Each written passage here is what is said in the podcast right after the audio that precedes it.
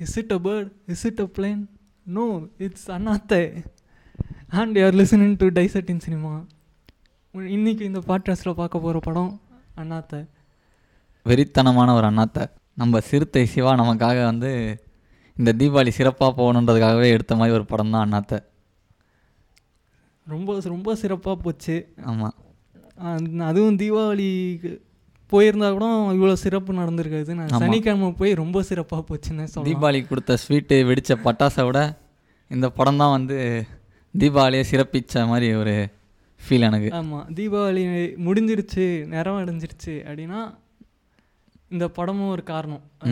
இந்த படத்தில் முக்கியமான எலிமெண்ட்டு சிவா. சிறுத்தை சிவா. சிறுத்தை சிவா. கிராமத்து கதையை எப்படி காமிக்க முடியுமோ ம். ஒரு கமர்ஷியலான கிராமம். அந்த கிராமமே. ம். அப்படிதான் அவரோட ஸ்டைலே. ம். அது திருப்பி எடுத்துன்னு வந்திருக்காரு. அதே வில்லன் அதே டைலாக் அதே வச்சு திருப்பி எடுத்துன்னு வந்திருக்காரு. எப்படின்னா அவர் வந்து சிறுத்தை சிவா வந்து அவரோட ஓன் யூனிவர்ஸ்லேருந்தே வில்லன்கள் எடுக்கிறாரு. ஆமாம் சிறுத்தை படத்தில் வர அதே இந்த பாவா பாவான்னு ஒருத்தர் வருவார். அந்த கேரக்டர்லேருந்து இன்ஸ்பயர் ஆகி சிறுத்தை படத்தில் பாபா பாபான்னு வரவரோட ஒரு நார்த் சைடு போயிட்டாரு. ஹீரோ நார்த் சைடு போகிறதுனால வில்லன்லாம் எப்படி பேசுவான்னா ம். யார்ரா நீ அதான் நீ எவ்வளோ தைரியமான ஆம்பளையா எப்படிடா என் ஆளுங்களே அடிச்சுட்டு நிற்கிற என் முன்னாடி? உன்னை கொ- கொல்றது என் கடமை இல்லைடா உரிமை.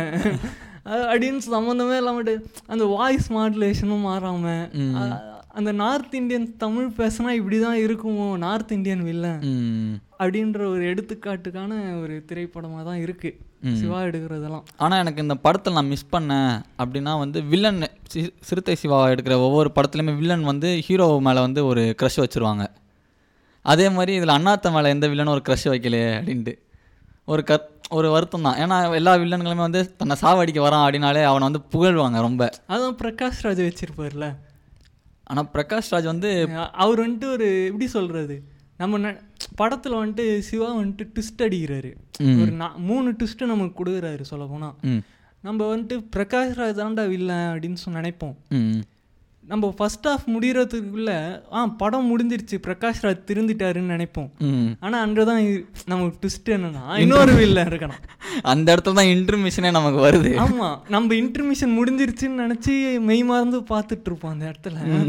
பட் ஆனால் இனிமேல் தான்டா இன்டர்மிஷன் இன்னொரு வில்லன் இருக்கான் அப்படின்னு நான் நினைக்கும் போதே வந்துட்டு ஒரு ஷாக்காக இருக்கும் ஒரு ஆஹா ஓஹோ அப்படின்னு இருக்கும். ஆனால் அந்த வில்லன் முடிஞ்சோடனே இன்னொரு வில்லன் வருவான்னு தெரிஞ்சோடனே ஆஹா அப்படின்னு ஒரு சைலண்ட் ஆயிடுது. அடுத்தது அடுத்ததுக்கப்புறம் அந்த வில்லனை கொண்டதுக்கப்புறம் இன்னொரு ஒரு வில்லன் கடைசியாக வரான். வில்லனுக்கே வில்லனோட அண்ணனா வரான் ஒருத்தன் அதான். அவனை பார்க்கும்போதுமே வந்துட்டு சத்தமே போட அவனை அமைதியாக பார்த்துக்கிட்டு இருக்கலாம். சத்தமே மூச்சே விட முடியல நம்மளால. ஒவ்வொரு வில்லனை சாவடிக்கும் போதுமே நம்ம மூச்சு கொஞ்சம் கொஞ்சமாக கம்மியாகிட்டே வருது. ஓ இவ்வளோ அற்புதமாக எடுத்திருக்காருன்றனால நம்ம மூச்சு விடவே மறந்து மெய் மறந்து பார்த்துட்டு இருக்கோம் அந்த படத்தை. அப்படியே சிவா வந்துட்டு நான் எப்படி ஆரம்பிச்சனோ அதே தாண்டா பண்ணுவேன் இப்போ வந்து சிவாவுமே சிவாவை நம்ம பேசுறதுக்கு முன்னாடி செல்வராகவன் சிவாவை வந்து கம்பேர் பண்ணலாம். ஏன்னா செல்வராகவன் படம்லாம் எடுத்துக்கிட்டேன்னு வச்சுக்கோயேன் ஒரு பத்து வருஷத்துக்கு அப்புறம் தான் புரியும் அவரோட படம்லாம் அப்படின்ற மாதிரி ஒரு கான்செப்ட் இருக்குது ஆயிரத்தில் ஒருவன் புதுப்பேட்டை அதெல்லாம். ஆனால் சிறுத்தை சிவா கிட்ட வந்து எடுத்துக்கிட்டேன்னா இப்போ நீ வந்து சிறுத்தை ஃபஸ்ட்டு பார்த்துட்ட. செகண்ட் வந்து வீரம் பார்க்குறேன்னு வச்சுக்கோயேன். வீரம் பார்த்ததுக்கப்புறம் சிறுத்தை எவ்வளோ பரவாயில்ல அப்படின்னு உனக்கு தோணும். விஸ்வாசமா அது விவேகமா? விவேகம் பார்க்கும்போது வேதாளமே எவ்வளோ பரவாயில்லன்னு தோணும். அதே மாதிரி இப்போ அண்ணாத்தை பார்த்ததுக்கப்புறம் இந்த பழைய படம் எல்லாமே பரவாயில்லையோ? அப்படின்னு தோணுது. இப்போ எதிர்காலத்தில் வந்து எதிர்காலத்துல இன்னொரு படம் வந்ததுன்னா அண்ணாத்தையே பரவாயில்லையோ? அப்படின்னு தோணும் தோணும். கண்டிப்பாக எனக்கு வந்துட்டு அண்ணாத்த என்னதான் சொன்னாலும் அண்ணாத்த படம் டைட்டிலே ஒரு பழசாக தான் இருந்தது. சரி அதனாலே எனக்கு வந்துட்டு எக்ஸ்பெக்டேஷன் இல்லை.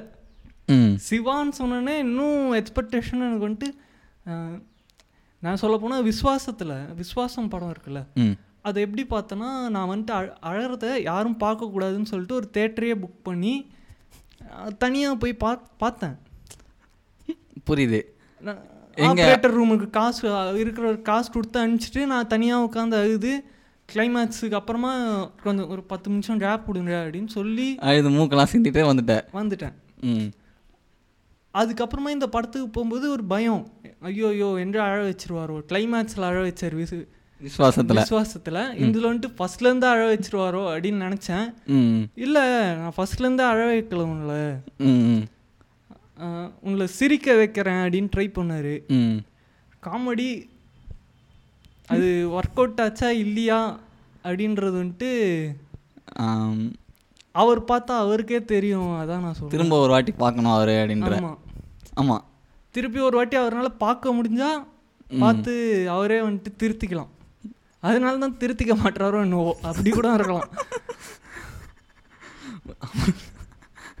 உண்மையாலுமே அவர் இதை இதில் திருத்திக்கிறதுக்கு என்ன இருக்குன்னு நினைக்கிறேன் அவர் என்ன இதில் தப்பாக காய்ச்சிட்டாரு ஆமாம் ஒரு வில்லேஜில் நடக்கிற அப்படியே அப்படியே இந்த சப்ஜெக்டை எடுத்துன்னு வந்து கடாசரர் நம்ம மூஞ்சில.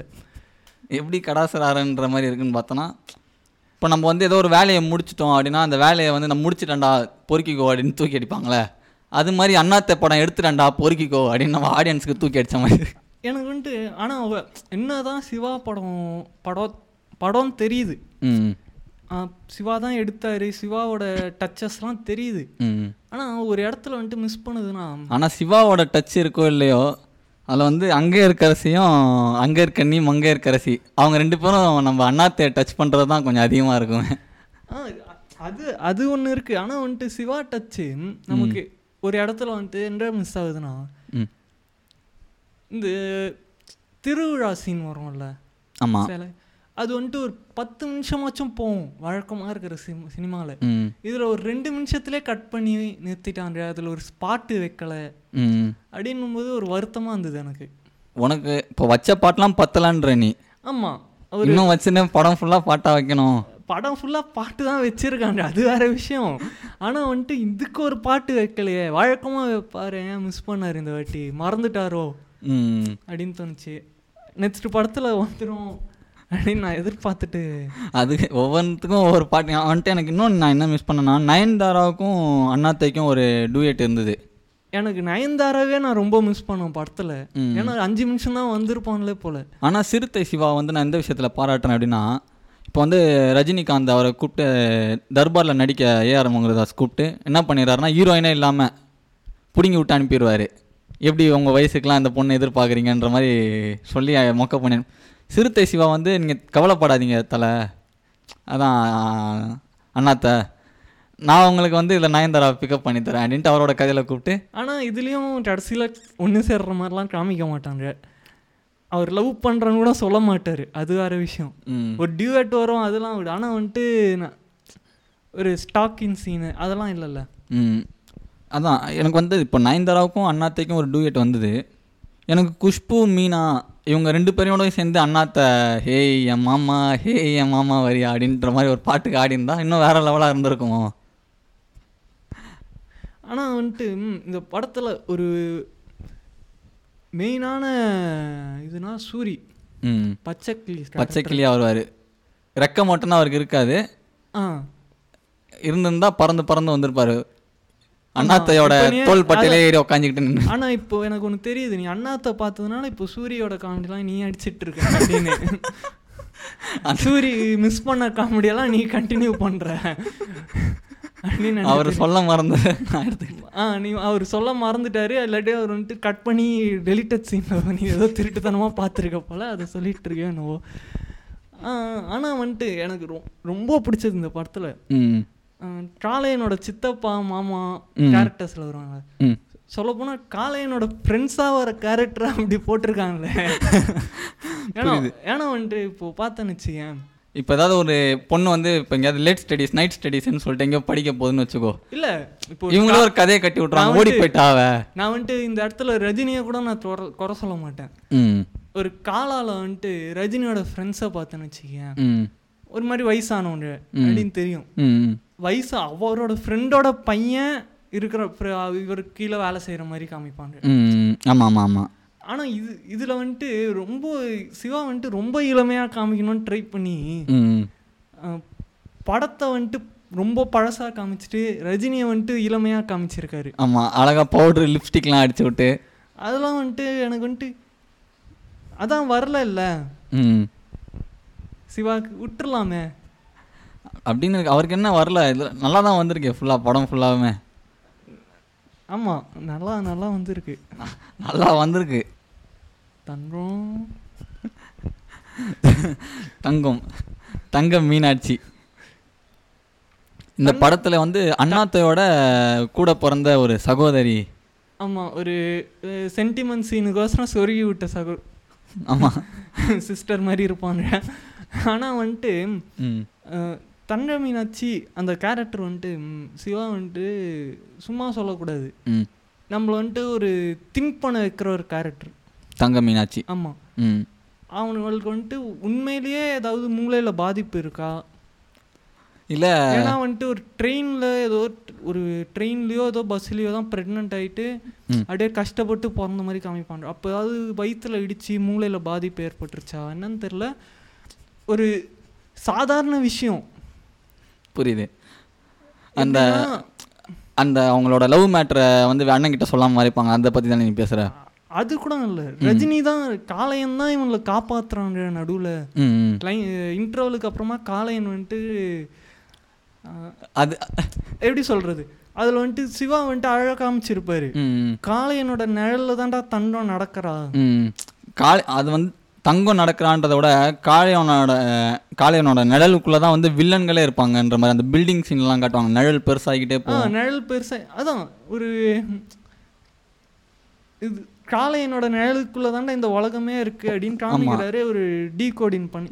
அது கஷ்டப்பட்டு நம்ம கவனிச்சோம் சொல்ல போனா ஆமா. உண்மையாலுமே இந்த உலகமே காளையனோட நிழலுக்குள்ள தான். ஏன்னா நான் ஏன் இவ்வளோ கஷ்டப்பட்டு கவனிச்சேன் அப்படின்னா படத்துல கவனிக்கிற மாதிரி ஏதாச்சும் விஷயம் வந்ததா? ம்.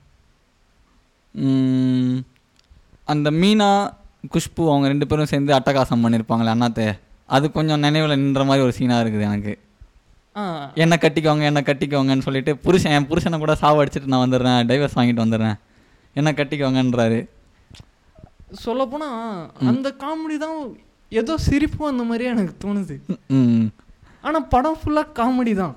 ம். ஃபர்ஸ்ட் ஆஃப் ஃபுல்லா காமெடி தான். ம். பட் ஆனால் ஒரு அன்று அந்த ஒரு கட்டு தான் எனக்கு வந்துட்டு பா ட்ரை பண்ணீங்கடா.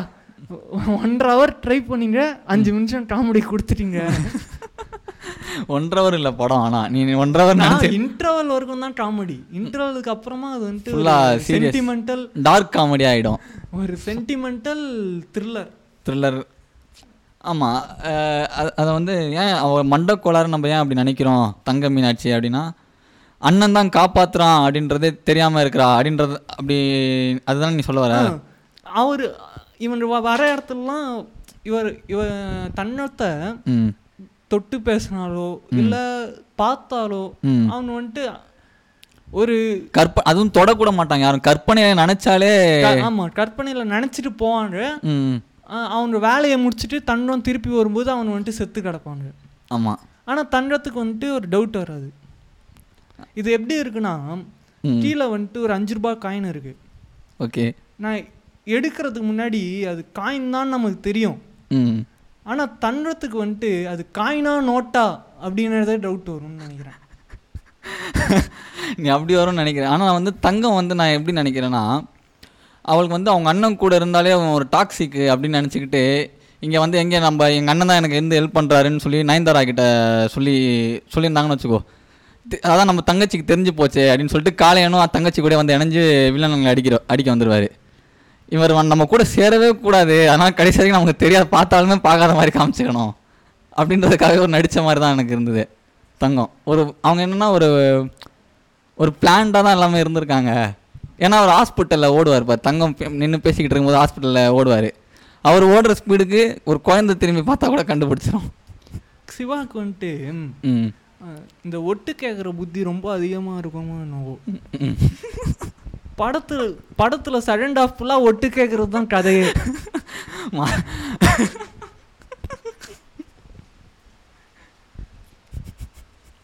என்னடா நீ நான் ரோட்டில் பேசி பேசிகிட்டு இருப்பாங்க இவர் வந்துட்டு இப்போ அவர் கொல்கட்டாவில் இருக்கிற ஒரு பிரிட்ஜில் பேசிகிட்டு இருப்பாங்க இவர் வந்துட்டு மும்பையில் இருக்கிற தாராவியில இருந்து கேட்டு வருவார். ஒட்டு கேட்பாரு ஆமாம் அந்த அவ்வளோ டிஸ்டன்ஸ் இருக்கும் அப்படி அப்படி இருந்தும் தெளிவாக கேட்கும் ஒரு கமர்ஷியல் ஃப்ளிக்கு நான் கமர்ஷியல் ஃப்ளிக்லாம் பிடிக்காது.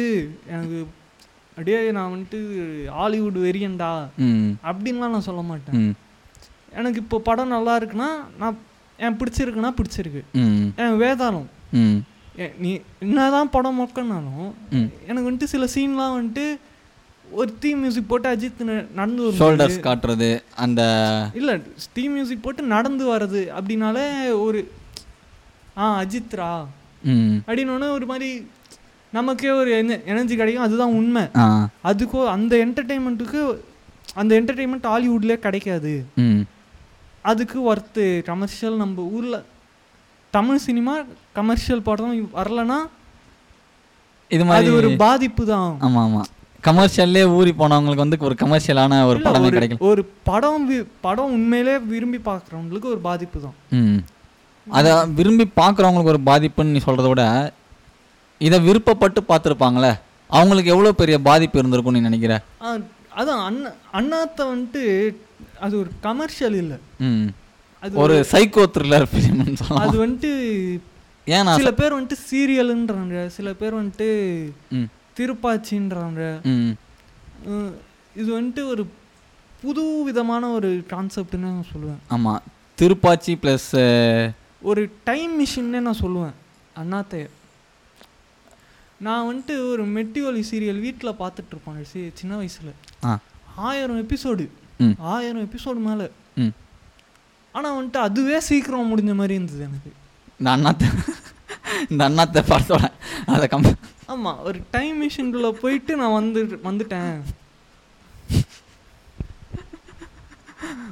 புரியுது. நீ வந்து அவ்வளோ ஸ்டஃப்பையும் இந்த ஒரே படத்தில் காமிச்ச மாதிரி நீ ஃபீல் பண்ணுற அந்த நாதஸ்வரத்தில் இருக்க அவ்வளோ ஸ்டஃப்பையும் அந்த மெட்டி ஒலியா அதில் இருக்க அவ்வளோ எபிசோடையுமே வந்து ஒரு- படமாக எடுத்திருந்தா எப்படி இருக்குமோ அது? ஒரு படமாக எடுத்திருந்தா அப்படின்றதோட இது வந்துட்டு ஒரு சீரியல் அப்படின்னு நான் சொல்ல இது வந்துட்டு ஒரு சீரியலாக சுருக்கப்பட்டது அப்படின்னா வந்துட்டு நிறையா படம் இருக்குது இப்போ வந்து நம்ம ஸ்கூல்லேயே கொடுப்பாங்களே ஒரு ஒரு five hundred paragraph five hundred லெட்டர்ஸில் இருக்க ஒரு பேராகிராஃபை வந்து நீங்கள் சுருக்கி ஒரு ஃபிஃப்டி லெட்டர்ஸில் எடுத்துகிட்டு வரணும் நூறு லெட்டர்ஸில் எடுத்துகிட்டு வரணும். அது மாதிரி இது வந்துட்டு ஒரு பெரிய ஒரு சீரியலை கட் பண்ணி கட் பண்ணி கட் பண்ணி. ஆனால் வந்துட்டு அந்த ஃபிஃப்டி ஃபிஃப்டி லெட்டர்ஸை நீ வந்துட்டு எழுதிட்ட. ஆனால் நான் திருப்பி படிக்கும்போது எனக்கு வந்துட்டு ஃபைவ் ஹண்ட்ரட் லெட்டர்ஸ் மாதிரி கூட இல்லை ஃபைவ் தௌசண்ட் லெட்டர்ஸ் மாதிரி எப்படி சாத்தியம்? அவர் கம்ப்ரஸ் பண்ணி நம்மளை எக்ஸ்பேண்ட் பண்ணுறது காமிக்கும்போது நம்மளை டிப்ரெஸ்க்கு ஆளாகிடுது அது. என்னடா இவ்வளோ கம்ப்ரஸ் பண்ணி இவ்வளோ எக்ஸ்பேன்ஸ் பண்ணுறாரே ஒரு மனுஷன். நம்மளால பண்ண முடியல எப்படி ஆனால் சிவா இந்த படத்தை வந்துட்டு எப்படி யோசிச்சிருக்காரு? ம். அப்படின்றது நம்ம இந்த இடத்துல பேசி ஆகணும். எப்படி இப்படி ஒரு கதையை யோசிச்சாரு? அதான் அவர் பேருக்கு முன்னாடி வந்து சிறுத்தை சிவான்னு இருக்குல்ல அவர் ஒரு சிறுத்தையாக இருந்து யோசிச்சிருப்பாரு இந்த படத்தை. ஒரு மிருகமாக இருந்து பார்த்துருப்பாருன்னு எனக்கு தோணுது. ஆனால் வந்துட்டு அப்படி அப்படி நீ நினைக்கிற. ம். ஆனால் அவர் காலங்காலமாக இதை தான் எடுக்கிறாரு. ஒரு இது யோசிக்கிறது விஷயமே இல்லை. ம். அவர் வந்து ரீகலெக்ட் பண்ணுறாரு புரியுதா? அவருக்கு நடந்ததை வந்துட்டு ரீகலெக்ட் பண்ணுறாரோ ம். அவர் கிராமத்தில் இப்படி தான் இருக்குமோ ஆனால் ஒரு அவர் கிராமத்தை இப்படி இப்படி தான் பார்க்குறாரு சைல்டுஹுட்டில் வந்து ஒரு கிராமத்தில் இப்படி தான் வளர்ந்துருக்காரு அவர். அண்ணாத்த மாதிரி ஒரு ஆளை பார்த்து தான் வளர்ந்து இப்படி ஒரு படம் எடுத்திருக்காரோன்னு தான் எனக்கு தோணுது. புரியுதா? இப்போ வந்துட்டு சிறுத்தை சிவா வந்து சின்ன பையனாக இருந்தார் அப்படின்னா அந்த ட்ரெயினில் கூட ஒரு சின்ன பையன் வருவான் பார்த்துருக்கியா? வந்துட்டு எதுக்குண்ணே இவ்வளோ பஞ்சு முட்டாய் வாங்கி தரீங்க ட்ரெயினுக்கு அண்ணாத்த காளையனோட தங்கச்சி வருதுடா இந்த ட்ரெயினில் அதனால தான் ஓல்டு ட்ரெயினுக்குமே நாங்கள் வந்து வேணுன்றதெல்லாம் வாங்கி கொடுத்துட்ருக்கோம் நீ அப்படி பார்க்குற. அந்த சிறுத்தை சிவாவா தான் அந்த சின்ன பையனாக இருந்திருப்பாரோன்னு நீ அப்படி நினைக்கிற. ஆனா நான் என்ன தெரியுமா நினைக்கிறேன்? சிவா வந்துட்டு மொத்த படத்துலயுமே அவர் இருக்காரு. நமக்கு தெரியல. அவர் கேமரா பின்னாடி இருக்காரு. அவரோட சாயல் நமக்கு தெரியுது. அதான். அது வந்து ஆக்சுவலாக அவர் அந்த நிழலை காட்டுறது கூட எனக்கு தெரிஞ்சு அண்ணாத்தையோட நிழலாக இருக்காதுன்னு தோணுது. சிறுத்தை சிவா தான் நின்றுட்டு இருப்பாரு. அந்த நிழல் தான் பில்டிங் ஃபுல்லாக ஏறுது. அது ஆமா ஏறிக்கினே இருக்கும் அது நிழல். பட்டம்மாள். பட்டம்மா யார் அந்த பாட்டியா? நயன்தாராங்க. ஓ பட்ட சாரி அந்த பாட்டி பட்டு அப்படின்னா தெரியும். ஆ, பட்டம்மா அப்படின்னாமே நான் வந்து டும் டும்ல டும்ல ஒரு பட்டமா வருவாங்க. அந்த பட்டமா நினச்சிட்டேன். அத்தா வருவாங்க முத்தம் தருவாங்க அப்படின்னு. பட்டு அப்படின்னா தெரியும். அதே மாதிரி கால்ஸ் அப்படின்னா உங்களுக்கு யாருன்னு தெரியும் ஓகே ஓகே. அந்த அவங்க கூட ஷார்ட்டாக கூப்பிட்டுப்பாங்களே ரெண்டு பேரும் மாறி மாறி. கால்ஸ். கால்ஸ் பட்டு அப்படின்னு கால்ஸ். ஒரு படத்துல வந்து ஒரு அற்புதமான ஒரு கெமிஸ்ட்ரி ஒர்க் அவுட் ஆயிருக்குன்னா அந்த ரெண்டு பேரும் அந்த கால்ஸ் பட்டு கால்ஸ் பட்டுன்னு சொல்லுவாங்க ஒரு அஞ்சு நிமிஷத்துல ஒரு- இவ்வளோ லவ் லவ் தான் காமிக்க முடியும். அப்படின்ற ஒரு ஃப்ரெண்ட்ஷிப்பை தான் காமிக்க முடியும். ஆனால் நயன்தாரா வந்துட்டு ரஜினி கூட நடித்த சீன்ஸே வந்துட்டு நீ கணக்கு எடுத்து பார்த்தோன்னா மூணு நிமிஷம் இருக்கும். பாட்டை விட்டுரு சாங்கை விட்டுரு. ம். லவ் பண்ண மாதிரி நயன்தாரா கூட இது மாதிரி கொஞ்சம் கொலாவி பேசுகிற மாதிரி இருந்தாலே.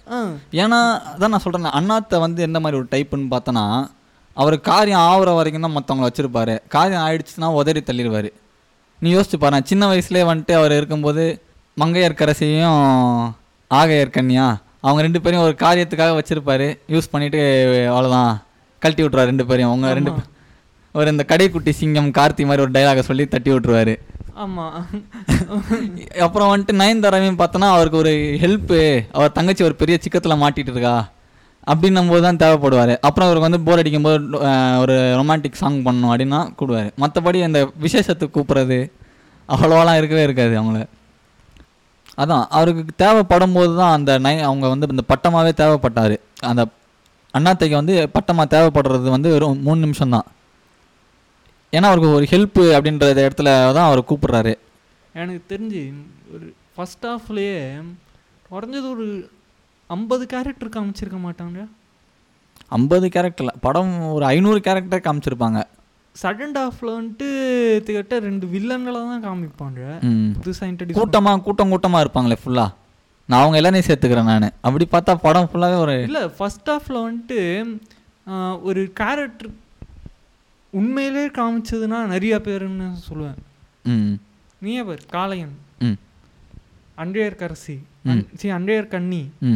மங்கையர்கரசி மங்கையக்கரசி. பட்டம்மாள். ஆமா. தண்ட தண்ட மீனாட்சி. ஆ.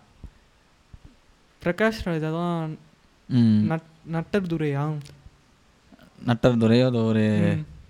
பச்சைக்கிளி. நட்டர் துறையோட கையால ஒருத்தர் இருப்பாரு. கிங்ஸ்லி கிங்ஸ்லி அதுக்கப்புறமா லிவின்ஸ்டன் பாண்டியராஜ் ம். அன்கையர்கரசி மண்கையர்கரசி ம- அன்கையர்கனி மண்கையர்கரசிக்கு ஹஸ்பண்ட் ம். சா ஒர்க் பண்ணுவாங்க. ம். அப்புறமா சதீஷ் சத்யன். ம். அதே அன்றையர்கனி மண்டையர்கரசிக்கு தம்பியாக வருவாங்க. ம்.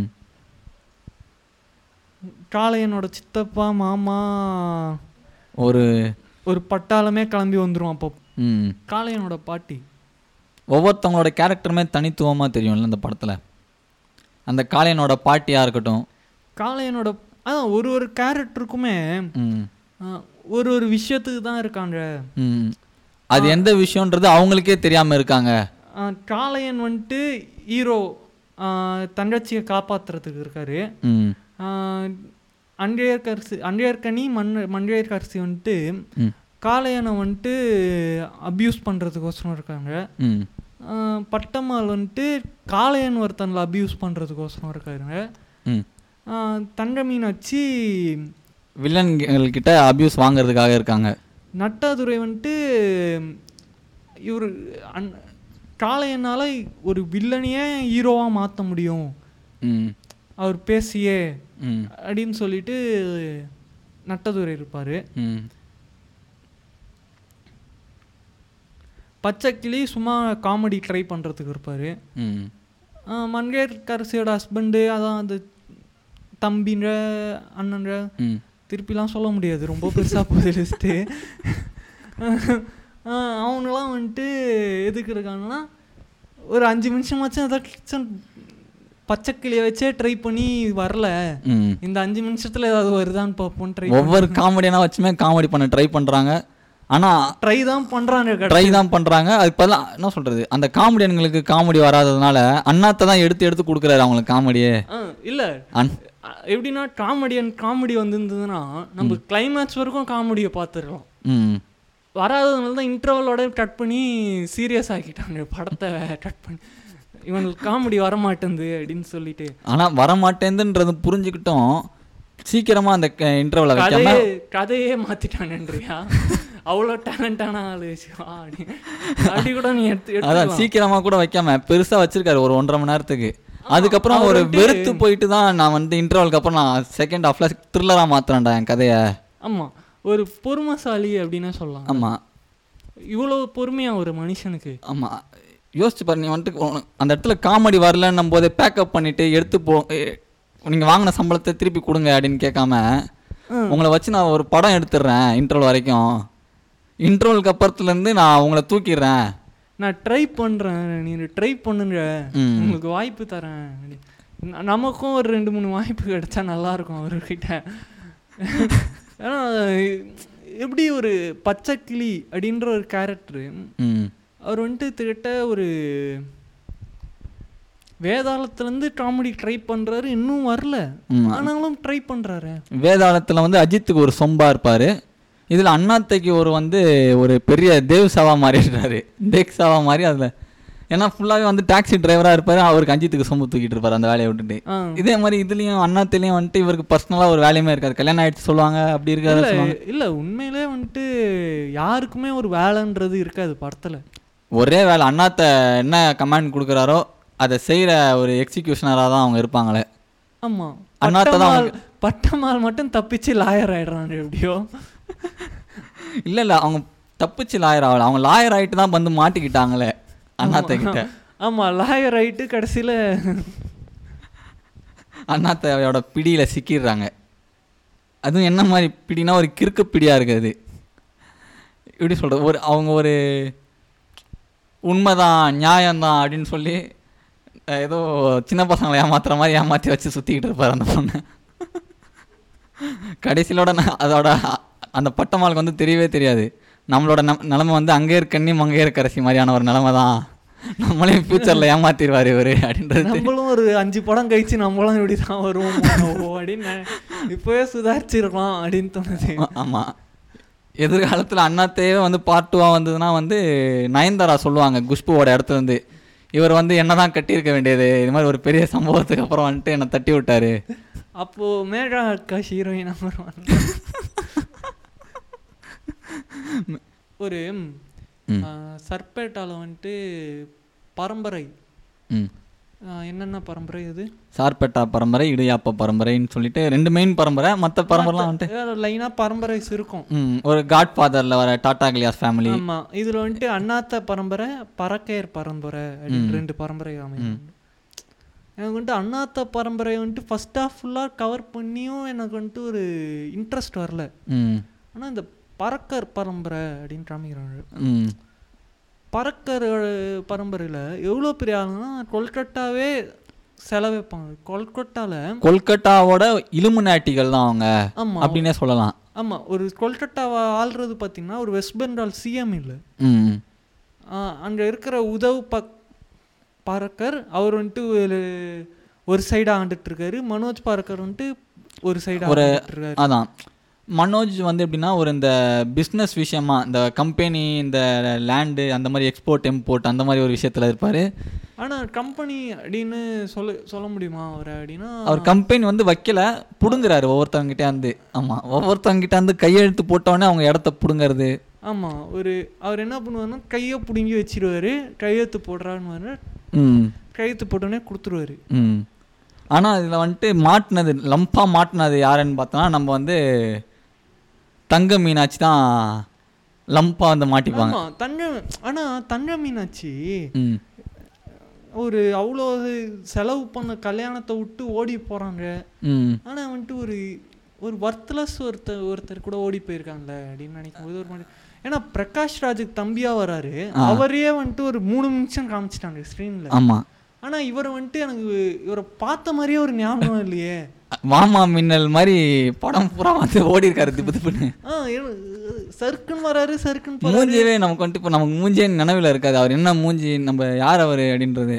ஆமா இப்போ நான் அந்த கேரக்டர் ஒருத்தர் இருக்காரு. நான் வந்துட்டு இவ்வளோ நேரம் என்ன நினச்சேன்னா ஒரு தங்க மீனாட்சி வந்துட்டு ஓடி போய் படிக்க போறாங்க அப்படின்னு நினைச்சிட்டு இருக்கேன். கதையை மாத்தி நினைச்சிட்டு இருக்கேன். ஆனா அவ்வளோ சின்ன கேரக்டர் அவரோட. ஆமாம் தங்க மீனாட்சி வந்து ஒரு சின்ன இப்போ தான் ஒரு இருபது வயசு இருக்கிற மாதிரி ஒரு பொண்ணை தான் காட்டுவாங்களே ஆ அதான் ஓடி போய் படிக்கிறான் என்னை படிக்க விடுங்க அண்ணன்னு சொல்லுவாங்க ட்ரெயினில் ஓடி நினைச்சேன். ஆ. இல்ல அப் அப்படிதான் உண்மையிலே கதைன்னு இப்போ வரைக்கும் நான் நினச்சேன். திடீர்னு தான் ஞாபகம் வந்தது ஓ இவன் ஓடி போனான் இல்லை ஒருத்தர் கூட. ஆமாம் ஆமாம் ஏன்னா அந்த கேரக்டர் ஒரு மனசுல நிக்கிறதுன்னு இல்லை. நமக்கு ஞாபகமே இருக்காது. அதான். மெமரி லாஸ் நமக்கு தந்துடுது இது. செலக்டிவ் மெமரி லாஸ் அப்படின்னு கூட சொல்லலாம். அதுக்கு அதான் கீர்த்தி சுரேஷுக்கு அதான் இது தண்டை மீனாட்சிக்கு அது பாதிக்கப்படுது. அது வந்துட்டு ஒரு வைரஸ் மாதிரி நமக்கும் பார்த்தா பாதிக்கப்படுது அப்படின்னு சொல்லலாம். எப்படி இவ்வளோ ஒரு வீக்கான ஒரு கேரக்டரை. ஒரு படத்தில் காமிச்சிருக்க முடியும்னு நான் யோசிக்கிறேன். தங்க மீனாட்சி எவ்வளோ வீக்குன்னு பார்த்தோன்னா இல்லை தண்டை மீனாட்சி சொல்ல. தண்டை மீனாட்சி ஓடி போகிறாங்கல்ல ஓடி போனதுக்கப்புறம் அந்த அந்த பையனை சொல்கிறேன் அந்த அடி வாங்கி கழுத்தில் கத்தி வச்சுருப்பாங்களே. ஆ காரில் கூட ஃபுட்பாலை தூக்கி போட்டு கேஸ் ஆக்குவாங்களே. காரில் வந்து ஆக்சுவலாக ஃபுட்பாலை தூக்கி போட மாட்டாங்க. ஒரு மனுஷனை தான் பிடிச்சி இழுத்து ஓ மனுஷன். Okay okay. பிடிச்சி இழுத்து அடிச்சிருவாங்க காரில். வந்துட்டு வேகமாக ஒரு கார் வருதுன்னா மிட்ஜெட்டா ஆ? மிட்ஜெட் யாரையாவது தூக்கி போடுறாங்க மிட்ஜெட்லாம் கிடையாது. அவர் வந்து உண்மையாலுமே கை கால் இருக்கக்கூடிய ஒரு மனுஷன்தான் அந்த மனுஷனை தூக்கி அடிச்சிடுறாங்க அந்த காரில். ஓகே. இடிச்சோடனே வந்து போலீஸ்காரங்க என்ன பண்ணுறாங்கன்னா நீ அவனை ஏற்றிட்ட ரோட்டில் நடந்து போன அவனை ஏற்றிட்டேன்னு சொல்லிட்டு ஒரு போலீஸ் கேஸ். எதுக்கோ எதுக்கு நடக்குது ஏன் நடக்குதுன்னே தெரியாமல் ஒரு கேஸ் நடந்துட்டு இருக்கும். அந்த கேஸ்லேருந்து தான் ஹஸ்பண்டை காப்பாற்றுறதுக்காக தான் தங்க தங்க மீனாட்சி போராடிட்டு இருப்பாங்க. ஆனா என்னதான் போராடினாலும் யாருக்கோசரம் போராடுறான்லே நம்மள மறக்க வச்சிருது நடுவுல. வாழ்க்கைக்கோசம் போராடுறாங்களா? கிடையாது. இல்லை அவர் வந்து எப்படின்னு பார்த்தா அந்த அவரோட புருஷனுக்காக போராடுறாங்கன்னு நீ நினைப்ப? ஆனா புருஷன் ஒருத்தன் இருக்காங்களா அப்படின்னு ஞாபகம் இருக்கு அவனுக்கு படம் பார்க்க ஆனால் அவங்க சொல்கிறாங்களே புருஷன் ஒருத்தர் இருக்காரு இருக்காரு இருக்காரு இருக்காரு. இருக்கு அவங்க ரெண்டு பேருக்கும் ரொமான்ஸாக ஒரு சீன் கூட வராது. அப்பதான் ஞாபகமே ரொமான்ஸ் பண்ணுற மாதிரி ஒரு சீன் கூட வராது. ஆரம்பத்துலேருந்து தங்க மீனாட்சியை தொட்டதுலேருந்து அவருக்கு சனி பிடிச்ச மாதிரி ஏதோ பீடை போட்டு ஆட்டிக்கிட்டே இருக்குது. அப்படின்ற மாதிரி தான் அவரை வச்சுருப்பாங்களே. தங்க மீனாட்சி. ஏன்னா அவர் வந்து அவங்க சிறுத்தை சிவா சொல்ல வர்றது என்னன்னு பார்த்தோன்னா அவர் தங்கச்சியை கல்யாணம் பண்ணுற மாதிரி கற்பனையாக நினச்சதுக்கே தூக்கி போட்டு வெளு வெளுன்னு வெளுத்தாங்க அண்ணாத்தை. ஒருத்தர் கட்டிகிட்டே கூட வாழ்ந்துட்டுருக்காரு அப்படின்னும் போது அவர் எவ்வளோ பெரிய துன்பத்தெல்லாம் வாழ்க்கையில் அடையலாம் அப்படின்றத தான் அவர் காட்ட வராரு ஒரு சைடு அதில் வந்து தங்க மீனாட்சியோட என்ட்ரியை பற்றி நம்ம பேசணும். அந்த ஃபஸ்ட்டு என்ட்ரியை விட எனக்கு செகண்ட் ஹாஃபில் வந்த ஒரு என்ட்ரி தான் எனக்கு மனசில் நின்னுது. அதில் ஒரு பெரிய ட்விஸ்ட்டு நான் எதிர்பார்த்தேன். எனக்கு கிடைக்கல. என்னன்னு பார்த்தோன்னா தங்க மீனாட்சி வந்து இது மாதிரி ரொம்ப கஷ்டமாக இருக்குது இது மாதிரி கடன் வேறு வாங்கிட்டோம். ஐம்பதாயிரரூவா இது மாதிரி கடன் இருக்குன்னொடனே ரவுடிங்கெலாம் மிரட்டுவாங்க. அவங்களுக்கு போய் காசு கொடுக்கணும். அப்படின்னு சொல்லும்போது தங்க மீனாட்சியோட ஃப்ரெண்டு கூட நீ உங்கள் அண்ணன் கிட்ட அண்ணாத்த கிட்ட கேளு. அவர் ஹெல்ப் பண்ணுவாருன்ட்டு. அண்ணாட்ட வந்து என்ன பண்ணுவார்னா அதை ஒட்டு கேட்டுட்டு இருப்பார். அப்படி கேட்டுட்டு இருக்கும்போது சரி அப்படி தங்கச்சி அதை பேசி முடிச்சோன்னே வெளியே எங்கேயோ கிளம்பி போவா. அவளும் எங்கே போகிறா அப்படின்றத அண்ணாத்த ஃபாலோ பண்ணிக்கிட்டே போவார். ஒரு மாதிரி ஒரு நார்மலாக ஒரு புடவை கட்டிக்கிட்டு ஒரு பப்புக்குள்ளே நுழையும் போது நான் என்ன நினச்சேன்னா ஓ இந்த பப்பில் வந்து பார்ட் டைமாக போல் டான்ஸ் ஆடுறாங்க. இந்த பப்பில் வந்து பார்ட் டைமாக போல் டான்ஸ் ஆடுறாங்க போல் அண்ணாத்தையை விட்டு தனியாக வந்து அப்படின்னு நான் நினச்சேன். அப்படி இல்லை பார்த்தா உள்ள வந்து ஒரு ரவுடி பசங்க கிட்டலாம் கடன் வாங்கியிருப்பார் அவர் ஹஸ்பண்டு அதுக்கு போய் பட்டமா ப- தங்க மீனாட்சியை போட்டு அப்யூஸ் பண்ண பார்ப்பாங்க. ஆனா இது வந்துட்டு நீ சொல்றத பார்த்தா ம். ஃபர்ஸ்ட் டைம் நான் கேட்குறேன் அப்படின்னா எனக்கு வந்துட்டு டவுட் வந்துடும் ம். ஒருவேளை ஒரு குடும்ப கதையோ அப்படின்னு ஒரு எப்படி சொல்கிறது ஒரு தண்டை மீனாட்சி ஏமாத்துட்டு அவர் ஹஸ்பண்டு போயிட்டாங்களோ கடனை வாங்கிட்டு எல்லாத்தையும் வாங்கிட்டு இவனோட பேரில் போட்டு ஓடி போயிட்டார் போல அப்படின்னு நினைக்க தோணும். ஆமாம் ஆனால் இதில் தான் வந்துட்டு ஒரு வில்லன் வர்றாரு. ஆக்ரோஷமான villain Manoj Parker Parker. Parker. Parker பரம்பரை. பறக்கர் பரம்பரை. அடுத்தது ஒரு படம் இவங்களை வச்சு எடுத்துக்கலாம். ஏன்னா இவங்களோட பறக்கர் பறக்கர் பரம்பரை மனோஜ் இருக்கார் பார்த்தியா அவர் வந்து முன்னாடி எப்படி காமிச்சிருப்பாங்க? தீரனில் வந்து பவாரியானா இருப்பார். ஒவ்வொரு பரம்பரையோட இதையுமே வச்சு இவர் எடுத்துகிட்டு வராங்க. எப்படி சொல்கிறது பவாரியான அதுதான். சொல்லப்போனால் நம்ம வந்துட்டு அவரை வந்துட்டு உதய பறக்கராக நினச்சி பார்க்கோம் பார்ப்போம். அங்கே வைக்கிற சிவா நமக்கு ட்விஸ்ட்டை நீ வந்துட்டு அங்கே ஒரு ட்விஸ்ட் எதிர்பார்த்த. புடவை கட்டின்னு போல் டான்ஸ் ஆடுவாங்களோ அப்படின்னு நினச்ச பட் ஆனால் இங்கே வைக்கிற ட்விஸ்ட்டை என்ன பண்ணுறாருன்னா இந்த பறக்கரை வந்துட்டு ஸ்டைலாக காமிச்சிட்டு அதாவது பவேரியன் கேங்கில் நடிச்சார்ல. மனோஜ் பறக்கர். ஆ அவரை வந்துட்டு எம்பியை வந்துட்டு ஸ்டைலாக காமிச்சிட்டாரு. மனோஜ் பறக்கர். யூபி உதய பறக்கரை வந்துட்டு ஒரு மாதிரி மாட்டு கொட்டாயில் சாணி ஆள்றான் ஆனால் நம்ம வந்துட்டு விஸ்வாச விஸ்வாசத்தில் வந்துட்டு அவரை ஸ்டைலாக பார்த்தோம். விஸ்வாசத்தில் ஒரு ஸ்டைலிஷ் வில்லனாக பார்த்தோம். இந்த வாட்டி மாறி ஆஹா மாற்றம். ஃபியூச்சரில் வந்து இந்த அண்ணாத்தை முடிச்சதுக்கப்புறம் அஜித்தோட சிவா கை கூடி ஒரு படம் நடிச்சாரு அப்படின்னா அஜித்தே இது மாதிரி ஒரு பறக்கரா தான் மாத்திருவாரோ? இல்லை இனிமே வந்துட்டு வி சீரிஸ் முடிஞ்சிருச்சுன்னு நான் நினைக்கிறேன். அப்புறம் வந்து ஆர் சீரிஸ் ஏ சீரிஸ் இப்போ.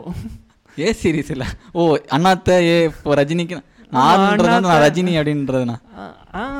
வி சீரிஸ்ன்றது வேழம் okay, Viswasam, okay. Vedalam V series முடிஞ்சிட்டு இப்போ ஏ சீரிஸில் நுழைஞ்சிருக்காரு. ம். இப்போ ஏ சீரிஸ் வந்துட்டு கண்டினியூ ஆகுமா இல்லையான்னு நமக்கு தெரியல. ஆனால் வந்துட்டு அடுத்தது ஒரு பி சீரிஸ் வரணும். பி பி சீரிஸ் பி சீரிஸில் என்னென்னா நான் நான் ஒன்று எடுக்கிறேன் பி சீரிஸ் சிவாவோட கான்செப்ட் வச்சு ஒரு கிராமத்தில் நடக்குது. அந்த கிராமத்தில் வந்து ஆ, வித்தியாசமா ம். அந்த கிராமத்தில் வந்துட்டு ஒரு த ஒரு அண்ணன் நாலு தங்கச்சி. தங்கச்சிங்கடா அண்ணன்டா. தங்கச்சிங்கடா அண்ணங்கடா. அந்த நாலு தங்கச்சியுமே அண்ணன்கிட்ட இருந்து நல்லா காசு நல்லா பார்த்துட்டு வேற ஏதோ காலேஜ் படிக்கும் போதே ஆள் ஆளுக்கு ஒருத்த ஒருத்தனோட இழுத்துட்டு ஓடிடுறா. அப்படி ஓடினதுக்கப்புறம் அண்ணன் போய் அவங்களுக்குள்ள சண்டை வரதெல்லாம் போய் தீர்த்து வைக்கிறாரு. பிச்சை- எடுக்கிறாரா பிச்சை எடுக்கிறாரு. ஆனா வந்துட்டு அங்கே தான் நம்ம ட்விஸ்ட் வைக்கிறோம் பிச்சை எடுக்கிறாருன்னு நினைப்போம். கொல்கட்டாவில் பிச்சை எடுக்கிறாரு திடீர்னு மும்பையில் பிச்சை எடுப்பார். அவர் வந்துட்டு கண்காணிக்கிறாரு. பொண்ணுங்களா அவர் தங்கச்சிங்களாம். நாலு நாலு பொண்ணுங்களையும் கண்காணிக்கிறாரு அவரு. ஆமா ஒருத்தர் மும்பையில் இருக்காரு ஒருத்தர் கொல்கட்டாவில் இருக்காங்க ஒருத்தர் நான் ஜம்மு அண்ட் காஷ்மீரில் இருக்காங்க ஏன் நம்ம இந்த சைடு இருக்கணும்? ஜம்மு அண்ட் காஷ்மீரில் ஒருத்தர் சென்னையிலே இருக்காங்க ஒவ்வொரு கிளைமேட் கிளைமேட்டா பார்த்து போய் பிச்சை எடுக்கிற மாதிரி. ஆமா. அவர் வந்துட்டு மாறு வேஷத்துல மஃப்டியில பிச்சை எடுக்கிறாரு. ஆமா. அப்படியே போய் தங்கச்சி வேலை பாக்குறாரு மா அப்படின்றாரு. அதுவும் வந்து நீங்க பார்க்க எங்க அண்ணன் மாதிரியே இருக்கீங்கன்னு ஒரு காசை போட்டுட்டு போதே. அம்மா அப்படின்னு என் அண்ணன் வயசே இருக்கு உங்களுக்கு. என் அண்ணா ஆனா இப்படிலாம் பண்ண மாட்டாரு. பிச்சை எடுக்க மாட்டாரு. ஆமா. ஆனா பிச்சைக்காரன் அப்படியே வந்து எல்லாரையும் அந்த அவங்க அந்த ஓடி வந்தாங்க பாத்தியா? ம். அந்த ஓடி வந்த ஒவ்வொரு தங்கச்சிக்குமே ஒரு ஒரு பிரச்சனை இருக்கு. புரியுதா? அவர் கண்காணிக்கிறாரு. அப்படி கண்காணிக்கும் போதே அவங்கவுங்க தங்கச்சியை வந்து ஒரு இடத்துல செக்ஷுவல் ஹராஸ்மெண்ட்டோ இல்ல புருஷன் பொண்டாட்டி சண்டையோ சண்டையோ இருக்கு. அது அதெல்லாம் வந்து கண்காணிச்சுட்டு இதில் போய் கிளியர் பண்றது அந்த ஒவ்வொரு ப்ராப்ளம்ஸையா அது இன்ட்ரோல இருக்கும் அது வரும். அதுக்கப்புறமா அவங்களோட பொண்ணு அவங்களுக்கு வர பசங்களுக்கு அவங்களுக்கு ஆள் ஆளுக்கு ஒரு நாலு பசங்க. ம். அந்த நாலு நாலு பசங்க பதினாறு பசங்களையும் காப்பாத்துறாரு. ஐயோ ரொம்ப ரொம்ப ஒரு பெரிய விருட்சமால போய்கிட்டு இருக்கு இல்ல விருட்சமா போதுன்னு நினைப்பேன் நீ ஆனா ஆனா அண்ணாத்தையே இப்படிதான் போச்சு அப்படின்றது தான் உண்மை விரிஞ்சு போ நம்மளே ஒவ்வொரு பாட்டா பார்க்கறதுக்குள்ள அதான் இந்த படத்தை மா பார்த்து முடிச்சிட்டேன்னா நான் சொன்னேன்ல இன்டர்வியூல இருக்கும் நாலு பேரை காப்பாத்துறாரு நாலு தங்கச்சியை. அதுக்கப்புறமா பதினாறு பேரை காம் காப்பாத்துறாரு இன்டர்வியூக்கு அப்புறமா. அப்புறம் முப்பத்தி ரெண்டு பேர் அறுபத்தி நாலு பேர் மெமரி கார்டு ஒரு ஒரு இல்ல இன்டர்வலுக்கு அப்புறமா ஒரு செட்டு தான். மறுபடியும் இன்னொரு இன்டர்வல்லாம் விடுவோம் ரெண்டு இன்டர்வல்லாம் விடுற அளவுக்குலாம் நமக்கு டபுள் டக்கர் பஸ் மாதிரி டபுள் இன்டர்வல் படம். அண்ணாத்த ஏன் இதுதான்? அண்ணாத்தையோட லென்த்தும் இதையும் இது எடுத்து முடிச்சிடலாம். கட் பண்ணி கட் பண்ணி தான் அங்கேயும் காமிச்சிருப்பாங்க. எப்படி சொல்கிறது ஒரு நம்ம வந்துட்டு ஒரு நார்மலாக ஊர் விட்டு கண்டம் விட்டு கண்டம் தாண்- தாண்டுறோம்னு வச்சுக்கோங்க நார்மலாக பார்க்குற படத்துலலாம் அப்படியே காரில் ரோட்ல ரோட்டில் போகிற மாதிரி. அப்படியே ஸ்பீடாக அப்படியே ஃபாஸ்ட் ஃபார்வர்ட் பண்ணின்னு போவாங்க. இது அவர் சிவா என்ன டெக்னாலஜியை யூஸ் பண்ணுறாருன்னா கூகுள் மேப்ஸ் ஜூம் பண்ணி முடிச்சிடுறாரு. புரியுது. கொல்க எப்படின்னா காளையன் இருக்காருல்ல? அவரோட ஊர் என்ன? சூரப்பேட்டை. சூரப்பேட்டை. சூரப்பேட்டை. சூரப்பேட்டையில பிறந்தனால தான் காலையில் எல்லாரையும் சூற விடுறாரோ? இல்லை சூரப்பேட்டையில் ஜூம் அவுட் பண்ணுறாரு கொல்கட்டாவில் ஜூம் இன் பண்ணுறாரு ம் கொல்கட்டாவை ஜூம் அவுட் பண்ணுறாரு மும்பையை ஜூம் இன் பண்ணுறாரு அப்படியே ஜூம் அவுட் பண்ணுறாரு ஜூம் இன் பண்ணுறாரு அப்படியே போயினே இருக்கு. ஒரே ஜூமா நமக்கு வந்துட்டு சும்மா ஜிங்குன்னு ஆயிடுது அந்த இடத்துல. ஆனால் இதெல்லாம் ம மறக்க வச்சிரும். கிளைமேக்ஸ் அப்படின்னு நினச்சி நான் உட்காந்துட்டு இருக்கேன்.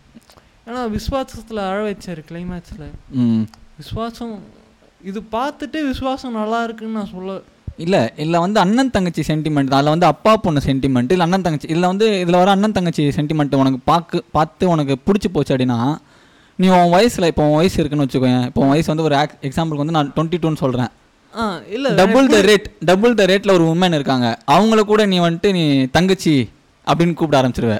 இல்லை நான் சொல்ல போனால் இந்த வயசு இருபத்தி ரெண்டு இந்த படம் எனக்கு பார்த்து இந்த தங்கச்சி சென்டிமெண்ட் பிடிச்சி போயிடுச்சுன்னா நான் டுவெண்ட்டி டூவாக இருப்பேனானே எனக்கு டவுட்டாக தான் இருக்குது நான் ஒன்று சிக்ஸ்டியாக இருப்பேன் இல்லாட்டி ஃபார்ட்டி ஃபார்ட்டி ஃபைவ்க்கு மேலே தான் இருப்பேன். இல்லை உனக்கு ஆனால் இருபது வயசில் இருபத்தி ரெண்டு வயசில் இருக்க இளைஞர்களுக்கும் இந்த மாதிரி அண்ணன் தங்கச்சி சென்டிமெண்ட் பிடிக்குது. வாட்ஸ்அப் ஸ்டேட்டஸில் வைக்கிறாங்க. அண்ணன் பாப்பாலுவா ஆமாம் ஒன்றும் ப்ரோ அந்த மாதிரி. அண்ணா அண்ணா பாப்பாலோ அது வந்துட்டு நம்ம இன்ஸ்டாகிராம் சேனல் சப்ஸ்கிரைப் பண்ணிடுங்க.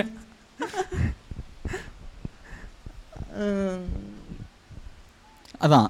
நீ வந்துட்டு இப்போ நீ அப்படி சொல்லலை சொல்ற. ம். ஸோ இப்போ நீ வந்துட்டு அந்த அண்ணா பாப்பா லவ்னு சொல்ற. ம். பட் ஆனால் நான் வந்துட்டு ஒரு அண்ணா பாப்பா லவ் பேஜில் போயிட்டு நான் ஒரு மீம் பார்த்தேன்னா எனக்கு வந்துட்டு தங்கச்சிலாம் இல்லை. ஆனால் நான் ஒரு மீமை பார்த்தா எனக்கே கண்ணீர் வரும். அப்படியே ஒரு சைட்லேருந்து ஊற்றும் கண்ணீர். ம். ஆனா இந்த- அது நீ வந்து ரொம்ப நேரமா இன்ஸ்டாகிராம் பார்த்துட்டு இருக்க அப்படின்றனால உனக்கு கண்ணுல இருந்து வர அப்படியே இருக்கலாம். இல்லாட்டி கண்ணில் ஏதாவது நோயாக கூட இருக்கலாம். அது தெரியல. ஆனால் இந்த படத்தில் வந்துட்டு அது இல்லை. ம். ஆனால் விசுவாசம் எப்படி பார்த்தேன்னு சொல்லிட்டேன். மறுபடியும் இதுக்கு இப்படி செலவு பண்ணி போகணுமா அப்படின்னு எனக்கு ஒரு பக்கம் இருந்தது. ஆனால் போகலன்ற ஒரு சந்தோஷம் எனக்கு ஏன்னா கடைசியில் அழ வைக்கல சிவா. ம். சாகடிச்சிட்டாரு நம்ம எல்லாரையுமே. நீ வந்து சாக எப்பவுமே அதுல யாராவது ஒருத்தவங்க சாகடிச்சு தான் நம்மள அழுவ வைப்பாரு. இதுல நம்மள சாகடிச்சு அண்ணாத்தை அழுவ வச்சிடுறாரு நம்ம சாவுக்கு. அப்படி எப்படி சொல்கிறது நான்? நம்ம படம் முடிஞ்சிருச்சுன்னு எழுந்து வந்துடுவோம் எனக்கு நான் அழுதது என்னன்னா. நான் வந்துட்டு சாட்டர்டே நைட் ஷோ போனேன். அதாவது சிக்ஸ்த்து நைட் ஷோ வந்துட்டு போனோம். ரெண்டு பேரும் தான் ஒன்றா போனோம். படம் முடிஞ்சிருச்சு அப்படின்னு சொல்லிட்டு நான் அழுதுட்டு வ வரல வெளில. அஹ் விசுவாசம் மாதிரி அழுதுங்கனே அப்படியே வரல. விசுவாசத்துக்கு இந்த இது நடந்துருந்தா நான் சந்தோஷப்பட்டிருப்பேன். ம். ஓகேவா? ம் விசுவாசத்தில் வந்துட்டு அழுதுட்டு வரும்போது நான் மழையில் மாட்டினேன்னா அப்படியே ம மழைன்னு சொல்லிட்டு ஏமாத்திட்டு போயிருப்பேன். இதில் மழையில் மாட்டினோன்னு என்னடா இது? அழ அழ வந்திருந்தா கூட நான் அப்படியே மெயின்டைன் பண்ணிட்டு போயிருப்பேனே. எனக்கு அழ வர வரலையே நனையக்கூடாது அப்படின்னு சொல்லிட்டு அவ்வளோ நாலு மணி வரைக்கும் நின்று பார்த்தோம். எனக்கு வந்து உனக்கு அப்படி நீ நின்ன பாடில்லைன்ற நான் இந்த அண்ணாத்த படம் பார்க்கறதுக்காக தான் நான் இந்த மழையில கஷ்டப்பட்டு நான் வந்து படம் பார்க்குறேன். என் தலைவனுக்காக என் சிறுத்தை சிவா தலைவனுக்காகவும் அண்ணாத்தைக்காகவும் தான் நான் வரேன். ரஜினி அண்ணாத்தைக்காகவும் தான். அண்ணாத்த அப்படின்ற அந்த காரணம் அந்த ஒரே ஒரு காரணம் தான் அந்த ஒரு வார்த்தைக்காகவே நான் போயிட்டேன். நிலநடுக்கமே வந்திருந்தாலும் நீங்கள் எல்லாரும் அழிஞ்சு போங்க நான் உலகத்தை விட்டு போங்க நான் இந்த படத்தை பார்க்குறேன் அப்படின்னு நான் சொல்லிட்டு எத்துக்கே ஒரு பாய் பாய் சொல்லிட்டு தான் போயிருப்பேன் அந்த படத்துக்கு. எனக்கு மட்டும் போடுங்க. நீ அண்ணாத்த அப்படின்ற டைட்டில் கேட்டு அவ்வளோ ஆர்வமானியா ஆமாம் இப்போது எப்படி சொல்கிறது அஜித்தை தூக்கி விட்டதே தூக்கி விட்டதே நம்ம சிறுத்தை சிவா தான். இந்த நாலு காம்போ படத்தை கொடுத்து. அஜித் ஆ அஜித்தை தூ ஆ ஓகே. தூக்கி எப்படின்னா எப்படி விட்டாரு அப்படின்னு நினைக்கிறேன்னா அண்டர்ஸ்ட அண்டர்டேக்கர் வந்து சோக் ஸ்லாம் போடுவார் தெரியுமா? தூக்கி விடுவார்ல கீழே. அந்த மாதிரி ஒரு சோக் ஸ்லாம் தான் வி சீரீஸ்லாம் அதே மாதிரி ஏ சீரீஸும் அதே மாதிரி ஒரு சோக் ஸ்லாம் சிறுத்தை சிவா போடுறாரு. ஏ சீரீஸில் சொல்லப்போனால் நம்ம ஆ, இது நம்ம முன்னாடியே கவனிச்சிட்டு இருக்கோம் வீணா சொல்லப்போனால் விஷுவல் ட்ரீட் ஏன்னா நமக்கு வந்துட்டு நம்ம யோசிச்சிருக்கணும் இதுக்கு போகணுமா வேணாமா அப்படின்றது. ஏன்னா இது ஏன்றது அண்ணாத்த அப்படின்றதோட ஆபத்து அப்படின்னு தான் என் காதில் வந்து வந்தது இப்போ அண்ணாத்தன்றது என்னதான் ஒரு பழைய டைட்டிலாக இருந்தாலும் நம்ம இப்படி யோசிக்கலையே. ம். V for very very powerful அப்படின்ற மாதிரி தான் வி சீரிஸை நம்ம யோசிச்சுட்டு இருந்தோம். ஏ ஃபார் என்ன யோசிக்கிறதுனா ஆபத்து அபாயம். ஆனால் இவ்வளோ ஒரு சிறு நான் வந்துட்டு சிவா படம் சிறுத்தையில் தான் ஃபஸ்ட்டு ஃபஸ்ட்டு பார்க்க ஆரம்பித்தேன் அது. முன்னாடி எடுத்த படம்லாம் இன் இப்போ வரைக்கும் பார்க்க எடுத்திருக்காரா அதுக்கு முன்னாடி? ஆ ஏதோ தெலுங்கு படம் எடுத்திருக்காரு போல். சினிமாட்டோகிராஃபராக வேலை ஒர்க் பண்ணியிருக்காரு. ஆனால் வந்துட்டு எனக்கு அந்த சிறுத்தையில் இருந்த டச் அப்படியே இருக்கு. அப்படின்னு நினைக்கும் போது பெருமைப்படுறதா இல்லை சிவா என்னடா? இன்னும் அடுத்த படத்துக்கு டிக்கெட் கிடைக்கலன்னா மறுபடியும் இந்த படத்தெல்லாம் போட்டு பார்த்துட்டு அதுதான் அடுத்த படம் அப்படின்னே முடிவு பண்ணிடலாம் இனிமே. ஆமாம் அந்த புரியுது. இப்போ சூர்யா வச்சு அடுத்த படம் எடுக்கிறாருன்றாங்க. எனக்கு வந்துட்டு இப்போ டிக்கெட் கிடைக்கல. ஏன்னா சூர்யா உங்களுக்கு தெரிஞ்ச மாதிரி ஒரு பெரிய ஹீரோ டிக்கெட் கிடைக்கிறது கஷ்டம். நான் என்ன ஸ்ட்ரெயிட்டாக ஓடி போவேன். ஓடி போயிட்டு சிறுத்தையில் இருந்து அண்ணாத்த வரைக்கும் ம். கலெக்ட் பண்ணுவேன். கவர் பண்ணிட்டனாலே இந்த நீ வந்து இப்போ அடுத்த சூர்யா வச்சு எடுக்க போகிற படத்தை நீ போர்ஷனை கவர் பண்ணிட்ட மாதிரி தான் அதை இந்த ப்ரீவியஸ் படம் எல்லாத்தையும் பார்த்துற அப்படின்னா வரப்போகிற சூர்யா படத்தை நீ பார்க்க தேவையில்ல. ஆமாம் ஏன்னா இந்த நீ வந்துட்டு சூர்யா எப்படி சொல்கிறது உனக்கு எடிட்டிங் தெரிஞ்சதுன்னா நீ வந்துட்டு அவ்வளோ டேலண்டானவனா இருந்தனா ம். இல்லை ஹீரோ தலையும் கட் பண்ணி சூர்யா தலையை போட்டால் முடிஞ்சிருச்சு. புரியுது. விஸ்வாசம் வேதாளம். ரெண்டத்தோட ரெண்டத்த அஜித்தோட தலைபல ரஜினி தலையை போட்டோன்னா ம் என்னது? அண்ணாத்த ஆனால் அவர் கட் பண்ணி அவர் நான் சீப்பாக காட்ட மாட்டேன் தலைவனை. அப்படின்னு சொல்லிட்டு நான் ஒரு படமாகவே எடுத்து காட்டுறேன் பட்ஜெட் செலவு பண்ணி. ஆ- ஆனா அதுவும் கட் பண்ணி கட் பண்ணி ஆனா தலையை கட் பண்ணல சீனை கட் பண்ணி கட் பண்ணி ஹண்ட்ரட் இது பண்ணியிருப்பாங்க ஆமாம் சீனை கட் பண்ண கட் பண்ண நம்ம கண்ணையும் சேர்த்து கட் பண்ண மாதிரி ஒரு ஃபீல் அப்பப்போ. இந்த படத்துல போய் ஆனா நான் மழையில நனைஞ்சிட்டு போயிட்டோம். ஐயோயோ நான் ஒரு ஒரு படம் ஆரம்பிச்சு ஒரு பத்து நிமிஷத்துல படம் நல்லா போதே இங்க மாட்டிக்கணுமோ? அப்படின்னு தோணுச்சு. ம். நீ மாட்டிக்கணுமோன்னு நினைக்கிற. ஆனால் நம்ம வந்து ஒரு சிங்கம் இருக்கிற ஒரு இடத்துக்கு போல குகைக்கு போல ஒரு ஏதோ ஒரு அக்யூஸ்ட்டை போய் பார்க்க தனியாக போல நம்ம ஒரு ஜெயிலுக்குள்ளே. தேட்டருக்குள்ளே தான் நம்ம போயிருக்கோமே. ஓ. நம்ம நினச்ச அப்போலாம் வெளியே வரலாம். ஓ ஜெயிலுக்குள்ள இருந்த மாதிரி திண்டாட விட்டாங்க. ஆனா எப்படி சொல்றது? ஒரு அந்த பதினஞ்சு நிமிஷம் உட்காந்துட்டோமே அப்படின்னு நான் வந்துட்டு என்ன நினச்சேன்னா இவ்வளோ நேரம் உட்காந்துட்டோமே அப்படின்னு சொல்லிட்டு சந்தோஷப்பட்டேன். ரொம்ப நேரமாக உட்காந்து அந்த படத்தை பார்த்ததுல கை கால் மறுத்ததே மறந்து போய் நான் பார்த்துக்கிட்டு இருக்கேன். எந்திரிக்கிறதுக்கு எனக்கு இன்னும் ஒரு அரை மணி நேரம் ஆச்சு அந்த கை கால் வலிலாம் இல்ல நான் என்ன அவ்- ரொம்ப நேரம் படத்தை பார்த்துட்டு இருக்கோமே பார்த்துட்டோமே இன்னும் கொஞ்ச நேரத்தை இன்டர்வல் வந்துட போகுது அப்படின்னு நினச்சேன். ம். ஆனா டைம் எடுத்து பார்த்தா பத்து பத்து மணி ஷோ ஆரம்பிக்குது பத்தே நாளுக்கும் தான் ஆகுது என்னடா கால் அவர் தான் போயிருக்குதா? ஐயோ ஐயோ அதுக்குள்ளேயும் இன்டர்வல் வந்துடுச்சே. இன்டர்வல் வருமோன்னு வெயிட் பண்ணிட்டு இருக்கோமே அப்படின்னா எப்படி இன்டர்வல் கேட்குதே மைண்டு அப்படின்ற ஒரு ஆமா வெளியும் போக முடியல உள்ளேயும் வர முடியல. உள்ள உள்ள இருந்தாகணும் அப்படின்ற ஒரு கட்டாயம் எனக்கு. என்ன வந்து நீ உனக்கு வந்து இருந்தாகணுமேன்னு கட்டாயம் நீ சொல்ல வர. ஏன்னா வந்து ரஜினியும் சிறுத்தை சிவாவும் சேர்ந்து கட்டி போட்டு உட்கார வச்சுட்டாங்க அந்த இடத்துல. நீ படத்தை பார்க்கணும் படத்தை ஃபுல்லாக பார்க்கணுன்ட்டு அவங்க நடிப்பாலையும் அவரோட டைரக்ஷன் திறமையாலையும் கட்டி போட்டு உட்கார வச்சுட்டாங்க. அப்படியே கை கை கால்லலாம் விலங்க மாட்டி உட்கார வச்ச மாதிரி தான் எனக்கு ஃபீல் என்ன எப்படின்னா சிவாவோட டேலண்ட் என்ன தெரியுமா? ம். ஓப்பனா உண்மையிலே ஆஹ் ஒரு ஆளு ஒரே ட்விஸ்ட்டை ஆறு படத்தால கா படத்துல காமிக்க முடியுமா? ஒரே ட்விஸ்ட்டு ஆறு படமா அந்த ட்விஸ்ட் நான் அந்த டேரக்டராக இருந்தேன் அப்படின்னா நான் கொஞ்சம் பயப்படுவேன். ஒரே ட்விஸ்ட்டே ஆறு படமாக நம்ம காட்டுறோமே அடுத்தவன் நம்மளை என்ன சொல்லுவான் அப்படின்னு நான் பயப்படுவேன். ஆனால் சிறுத்தை சிவாவுக்கு வந்து அந்த தைரியம் இருக்குது என்றைக்குமே இல்ல ஒரு நான் எப்படி எடுத்தாலும் நீ பாப்படா. ஆ ஒரு கான்ஃபிடென்ட்டாக ஒரு ப்ரொடியூசர் கிட்ட கதையை சொல்லியிருக்காருனாலே இந்த கதையை சொல்லியிருக்காருன்னா அவருக்கு எவ்வளோ பெரிய கான்ஃபிடன்ஸ் வந்திருக்கும்? புரியுது. அவ்வளோ பட்ஜெட் நம்ம வந்து அவர் வந்து வேஸ்ட் பண்ணுறதா நினைக்கல. சிவா அண்ணனுக்கு வந்து காணிக்கையாக கொடுத்ததா நினைக்கிறாரு.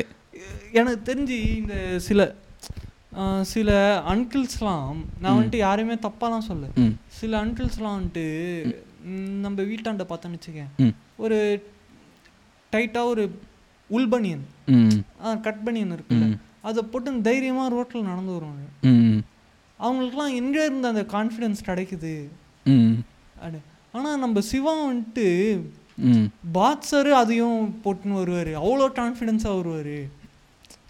புரியுதா? நம்ம வந்துட்டு அவ- அவங்களுக்கு வந்துட்டு ஒரு ஒரு நீ வந்துட்டு சிரிப்பா அவங்கள பார்த்து. நான் தான் வெயிட்டு அப்படின்ற நீ வந்துட்டு அந்த அங்கிள்ஸை பார்த்து சிரிச்சிருப்ப என்னைக்காச்சும். ம், ஆனா என்னைக்காச்சும் சிந்திச்சிருக்கியா? இவ்வளோ கான்ஃபிடென்ஸா போட்டுன்னு வராங்க. எங்க இருந்து உங்களுக்கு இந்த உங்க கான்ஃபிடன்ஸ்க்கு வந்து ஒரு உயிர் கிடைக்குது ரிசோர்ஸ் கிடைக்குது உயிர் கான் கிடைக்குதுன்னுன்றதோட இவ்வளோ கான்ஃபிடன்ஸ் எப்படி வந்திருக்கு இவங்களுக்கு? அப்படின்னு தோணிடும் ஆனா அதையே சாப்பிட்டு போற அளவுக்கு ஒரு கான்ஃபிடென்ட்டான ஆள்னா சிவா தான்.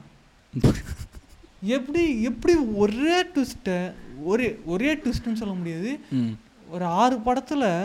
கிட்ட ஒரு முப்பத்தி ஆறு ட்விஸ்ட் இருக்கும் அந்த முப்பத்தி ஆறு ட்விஸ்ட்டுமே ஒரே ட்விஸ்ட் தான். நான் அது வந்து என்ன ட்விஸ்ட்டுன்ட்டு நான் சொல்கிறேன்னா எல்லா இதுலேயுமே வந்துட்டு ஹீரோயினோ இல்லை மெயினான ஒரு கேரக்டரும் வந்து இவன் பெரிய ரவுடி பெரிய தாதா அப்படின்றதே தெரியாமல் வாழ்ந்துக்கிட்டு இருப்பாங்க. கடைசி ஆ அது ஒரு ட்விஸ்ட்டு ஆ. அதுக்கப்புறமா வந்துட்டு நம்ம ஒரு வில்லன் நினைப்போம். பல வில்லன்லாம் மாறுறது. அது ஒரு ட்விஸ்ட்டு கரெக்டாக இல்லை? ஒரு ஊருக்கு ஒரு வில்லன் நீ அதான். இதில் வந்து நீ ஒரு ட்விஸ்ட்டை ஒரே மாதிரி காப்பி பண்ணி வச்சுருந்தா கூட இந்த கான்ஃபிடன்ஸை பற்றி நம்ம பேசியிருக்க மாட்டோம். அந்த படத்தில் வர ஒவ்வொரு ட்விஸ்ட்டுமே காப்பி பண்ணி ஒவ்வொரு படத்துலையுமே வைக்கும்போது ஒரு கட் காப்பி பேஸ்ட் பண்ணியிருக்காரே. அதை வந்துட்டு ஒவ்வொரு வாட்டியும் ரிஃப்ரெஷ் பண்ணுற மாதிரி ஒவ்வொரு ஒவ்வொரு வருஷத்துக்கும் பண்ணல. நீ வேற ரிஃப்ரெஷ் பண்ணியிருந்தாருன்னா நான் ஒரு ஆளு புது புது அதை ரிஃப்ரெஷ் பண்ணுற படத்துக்கு போட்டிருப்போமானே தெரில ரிஃப்ரெஷ் பண்ணுற மாதிரி அவர் புது புது ஆக்டர்ஸாக கொண்டு வராருல ஓ அதுதான் ரிஃப்ரெஷ்மெண்ட்டு ஓகே. எனக்கு தெரிஞ்சு கார்த்தி வந்து என்ன தெரியுமா ரிஃப்ரெஷ்மெண்ட்டு தலையை வந்துட்டு வெள்ளை முடியோட காமிச்சாரு. ம். தலைவர் வந்துட்டு கருப்பு முடியோட காமிச்சிடுறாரு கருப்பு தாடியோட. இவ்வளோ நாள் வெள்ளை தாடியோட தான் பார்த்தோம். இதில் வந்துட்டு கருப்பு தாடியோட காமிச்சிட்டாருண்ணே அழகாக மேக்கப்பும் போட்டு லிப்ஸ்டிக் வச்சு பொட்டு பவுடர்லாம் வச்சு பழ பழ பழன்னு நம்மளை ஆமா ஒரு அண்ணாத்தை காமிச்சிருப்பாரு. பல பல பழம் நீ அது மட்டும் நீ நினைக்கிற. அதுல மட்டும் பல பல இவர் ஹிடன் டீட்டெயிலாக சொல்ல வரதே நீ என்னன்னு பார்த்தனா வில்லன்க எல்லாரோட வாயும் பார்த்தனா கருப்பாக இருக்கும் ஒரு மாதிரி. ஆனால் அண்ணாத்தையோட வாய் தான் பிங்க் கலரில் ரோஸ் கலரில் இருக்கும் லிப்ஸ்டிக் வச்சு. அதில் சொல்ல வர அதுலேயே சொல்ல வராரு இவர் தான் ஹீரோ மேக்கப் வச்சவர் தான் ஹீரோ மேக்கப் வைக்காதவனுங்க தான் வில்லன் மேக்கப் இல்லைன்னுலாம் சொல்ல முடியாது அதுக்குன்னு. வில்லன்களுக்கு அழகா மேக்கப் வச்சவன்லாம் வந்து ஹீரோ அழ- அழகா மேக்கப் வச்சவன கூட இல்ல. எப்படின்னா ஒரு டார்க் அவனு. ஆ. அவர் அவனெல்லாம் வந்துட்டு வில்லங்கனாலே நம்மளுக்கு தெரிஞ்சு ஒரு மாவா போடுதல் பாக்கு போடுதல் இதில் வர வில்லன் வந்து எப்படின்னா மாடுங்க முன்னாடியே மாட்டுக்கறியை சாப்பிட்டு வாழ்ந்துட்டு இருக்க ஒரு இருக்கார் மாடுங்க முன்னாடியே மாட் மாடுங்க முன்னாடியே மாட்டுக்கறி சாப்பிட மாட்டார் அவரு. அவர் எலும்பு எலும்பு. மாடுங்களுக்கே ஊட்டி விடுறது மனுஷக்கறியை ஊட்டி புரியுது. அவர் கொல்றதெல்லாம் வந்து டிஸ்போஸ் பண்ணுறதுக்காக அந்த மாடுங்களை யூஸ் பண்ணுறாரு ஆ ஆமா. புரியுது. அதுக்கோசரம் தான் மாட்டு பண்ணையே வச்சிருக்காரு. ஒரு எரும மாட்டு பண்ணை வச்சிருப்பாரு அவரு. அந்த எரும மாட்டு பண்ணையில வெட்டி கூறு போடுவாரு. அந்த எரும மாட்டு கொட்டாயில தான் அவரோட லிவிங் ரூமாவே இருக்குமே. அவர் லிவிங் ரூம் இல்ல அவரோட லிவிங் ரூம்ல டைனிங் ரூம் சாரி அவரோட எப்படி சொல்றது? அவர் மாடு கூட வாழல. மாடு தான் அவர் கூட வாழுது. அப்படின்னு நம்ம எடுத்துக்கலாம்.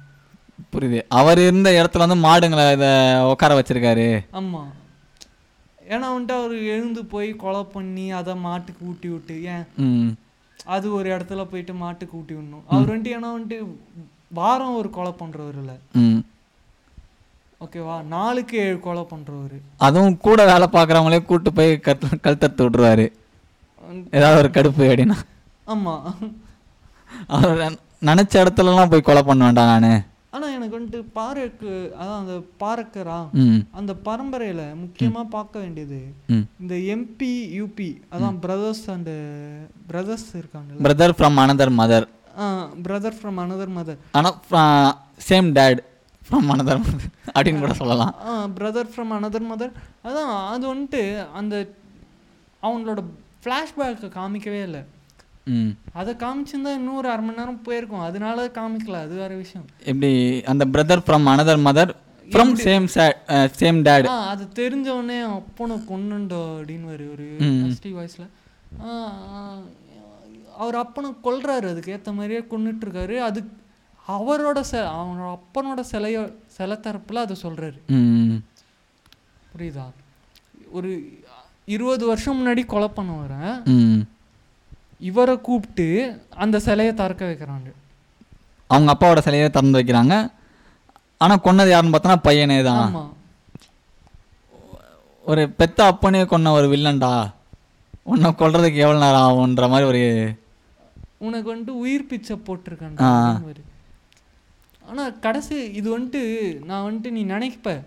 எல்லாரும் சொல்றாங்க நீ வந்துட்டு ஒரு தங்கச்சி சென்டிமெண்ட்டான மூவி அது சொதப்பிச்சு அப்படின்றாங்க ம். ஆனா வந்துட்டு ஒரு சைடுல அண்ணன் தம்பி ரிலேஷன்ஷிப் வந்துட்டு இதாகுது அண்ணன் தங்கச்சியை காட்டினதை விட பிரதரோட ரிலேஷன்ஷிப் தான் வெயிட்டாக இருந்தது. வெயிட்டா இருந்ததுனோட ஒரு ரியலிஸ்டிக்கா இருந்தது. ஆமாம் அப்படின்னா என் அண்ணனுக்கும் எனக்கும் அந்த ரிலேஷன்ஷிப் தான் இருக்கு. நான் எங்கே வேணாலும் போய் அடி வாங்கிப்பேன். எப்படி உன் தங்கச்சிக்கும் உனக்கும் ஒரு அந்த அண்ணாத்த தங்க மீனாட்சி மாதிரி இருக்கோ அந்த மாதிரி உதய பறக்கர் மனோஜ் பறக்கர் அப்படின்ற மாதிரி உங்க நீயும் உங்க அண்ணனும் ஃபீல் பண்றேன். அப்படி. நான் வந்துட்டு அப்படியே ஒரு ஒரு அப்ப இன்னும் என்ன வர பைத்தியக்காரனா தான் நினைச்சிட்டு இருக்கல அப்போ நீ ஃபீல் பண்ணலையா? சரி நான் மட்டும்தான் ஃபீல் பண்ணிடுறேன் போல. சரி சரி சிவாக்கோசரம் ஃபீல் பண்ணேன்னு நானும் கண்டு சொல்கிறேன் நீயும் சிவா கே ஒரு வேளை சிவா கேட்டாருன்னா மனசு ஒன்னாச்சும் ஃபீல் பண்ணியிருக்காங்களே ம். ஒன்னாச்சும் ஃபீல் பண்ணியிருக்காங்களே ஏதோ இது ஏதாவது ஏதோ. நானும் ஃபீல் பண்ணேன் தான் இந்த மாதிரி உண்மையாலுமே அண்ணன் தங்கச்சி இருக்க முடியுமா? வாய்ப்பே கிடையாது. இல்லை நான் உண்மையிலே அண்ணன் தங்கச்சி இருக்க முடியுமா? ம். அப்படின்னு ஃபீல் பண்ணியா? உண்மையிலுமே இது மாதிரி அண்ணன் தங்கச்சி. ஒரு கடவுளே வந்து இது மாதிரி ப இது மாதிரி யாரையும் படைச்சது இல்லையோ? இல்லை அப்படி ஒரு ரிலேஷன்ஷிப் வேணும்னு யோசிக்கிறியா? அப்படி வந்து இந்த உலகத்துக்கு அது தேவைன்னு யோசிக்கிறியா? உலகத்துக்கு அப்படி தேவைன்னா வந்து இது மாதிரி ஒரு ரிலேஷன்ஷிப் வீட்டுக்கு அண்ணன் தங்கச்சி ரிலேஷன்ஷிப் இது மாதிரி ஒன்று இருந்ததுன்னா அந்த நாட்டுக்கு வந்து பூகம்பம் சூறாவளி அதெல்லாம் தேவையில்லை. இந்த மாதிரி ரிலேஷன்ஷிப்பே அந்த நாட்டை அழிச்சிரும். இல்லை நாட்டை நாட்டை அழிக்கணும் அதெல்லாம் விடு. ம். ஒரு இந்த இந்த மாதிரி ஒரு ரிலேஷன்ஷிப்பு ம். நான் உண்மையிலே வந்துட்டு யாரை எங்கே பார்த்துருக்கேன் அப்படின்னா ம். நான் எனக்கு தெரிஞ்சு என்னோட ஃப்ரெண்ட்ஸுக்கு நிறைய பேருக்கு தங்கச்சி இருக்கு. ம். அங்கே பார்த்ததில்ல. இந்த யாருன்னே தெரியாத ஒரு பொண்ணை பார்த்த உடனே தங்கச்சி போடுங்க தோழி.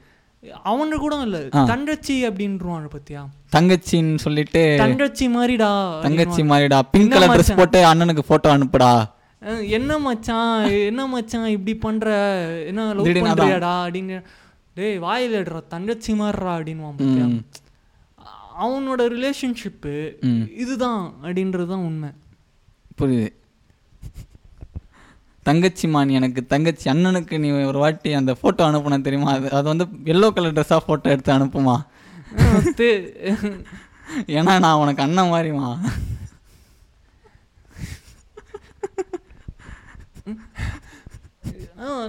அந்த அந்த அண்ணன் தங்கச்சி ரிலேஷன்ஷிப் லைக் நடக்கிறத இவன் வந்துட்டு உண்மையிலே இப்படிதான் இருக்குமோ அப்படின்னு நினைச்சு சிவா எடுத்துட்டாரு அப்படின்னு தோணுது. உண்மையான அதை நம்பிட்டாரோ அப்படின்ற மாதிரி தோணுதா?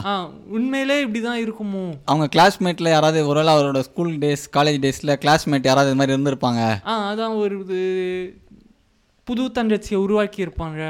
ஒருத்தர் யாராச்சும் ஒரு ஃப்ரெண்டு ஓ இப்படிதான் இருக்கும் போல தங்கச்சி நமக்கு இருந்தா அப்படின்னு சிவா ஏமாந்துருக்காரு.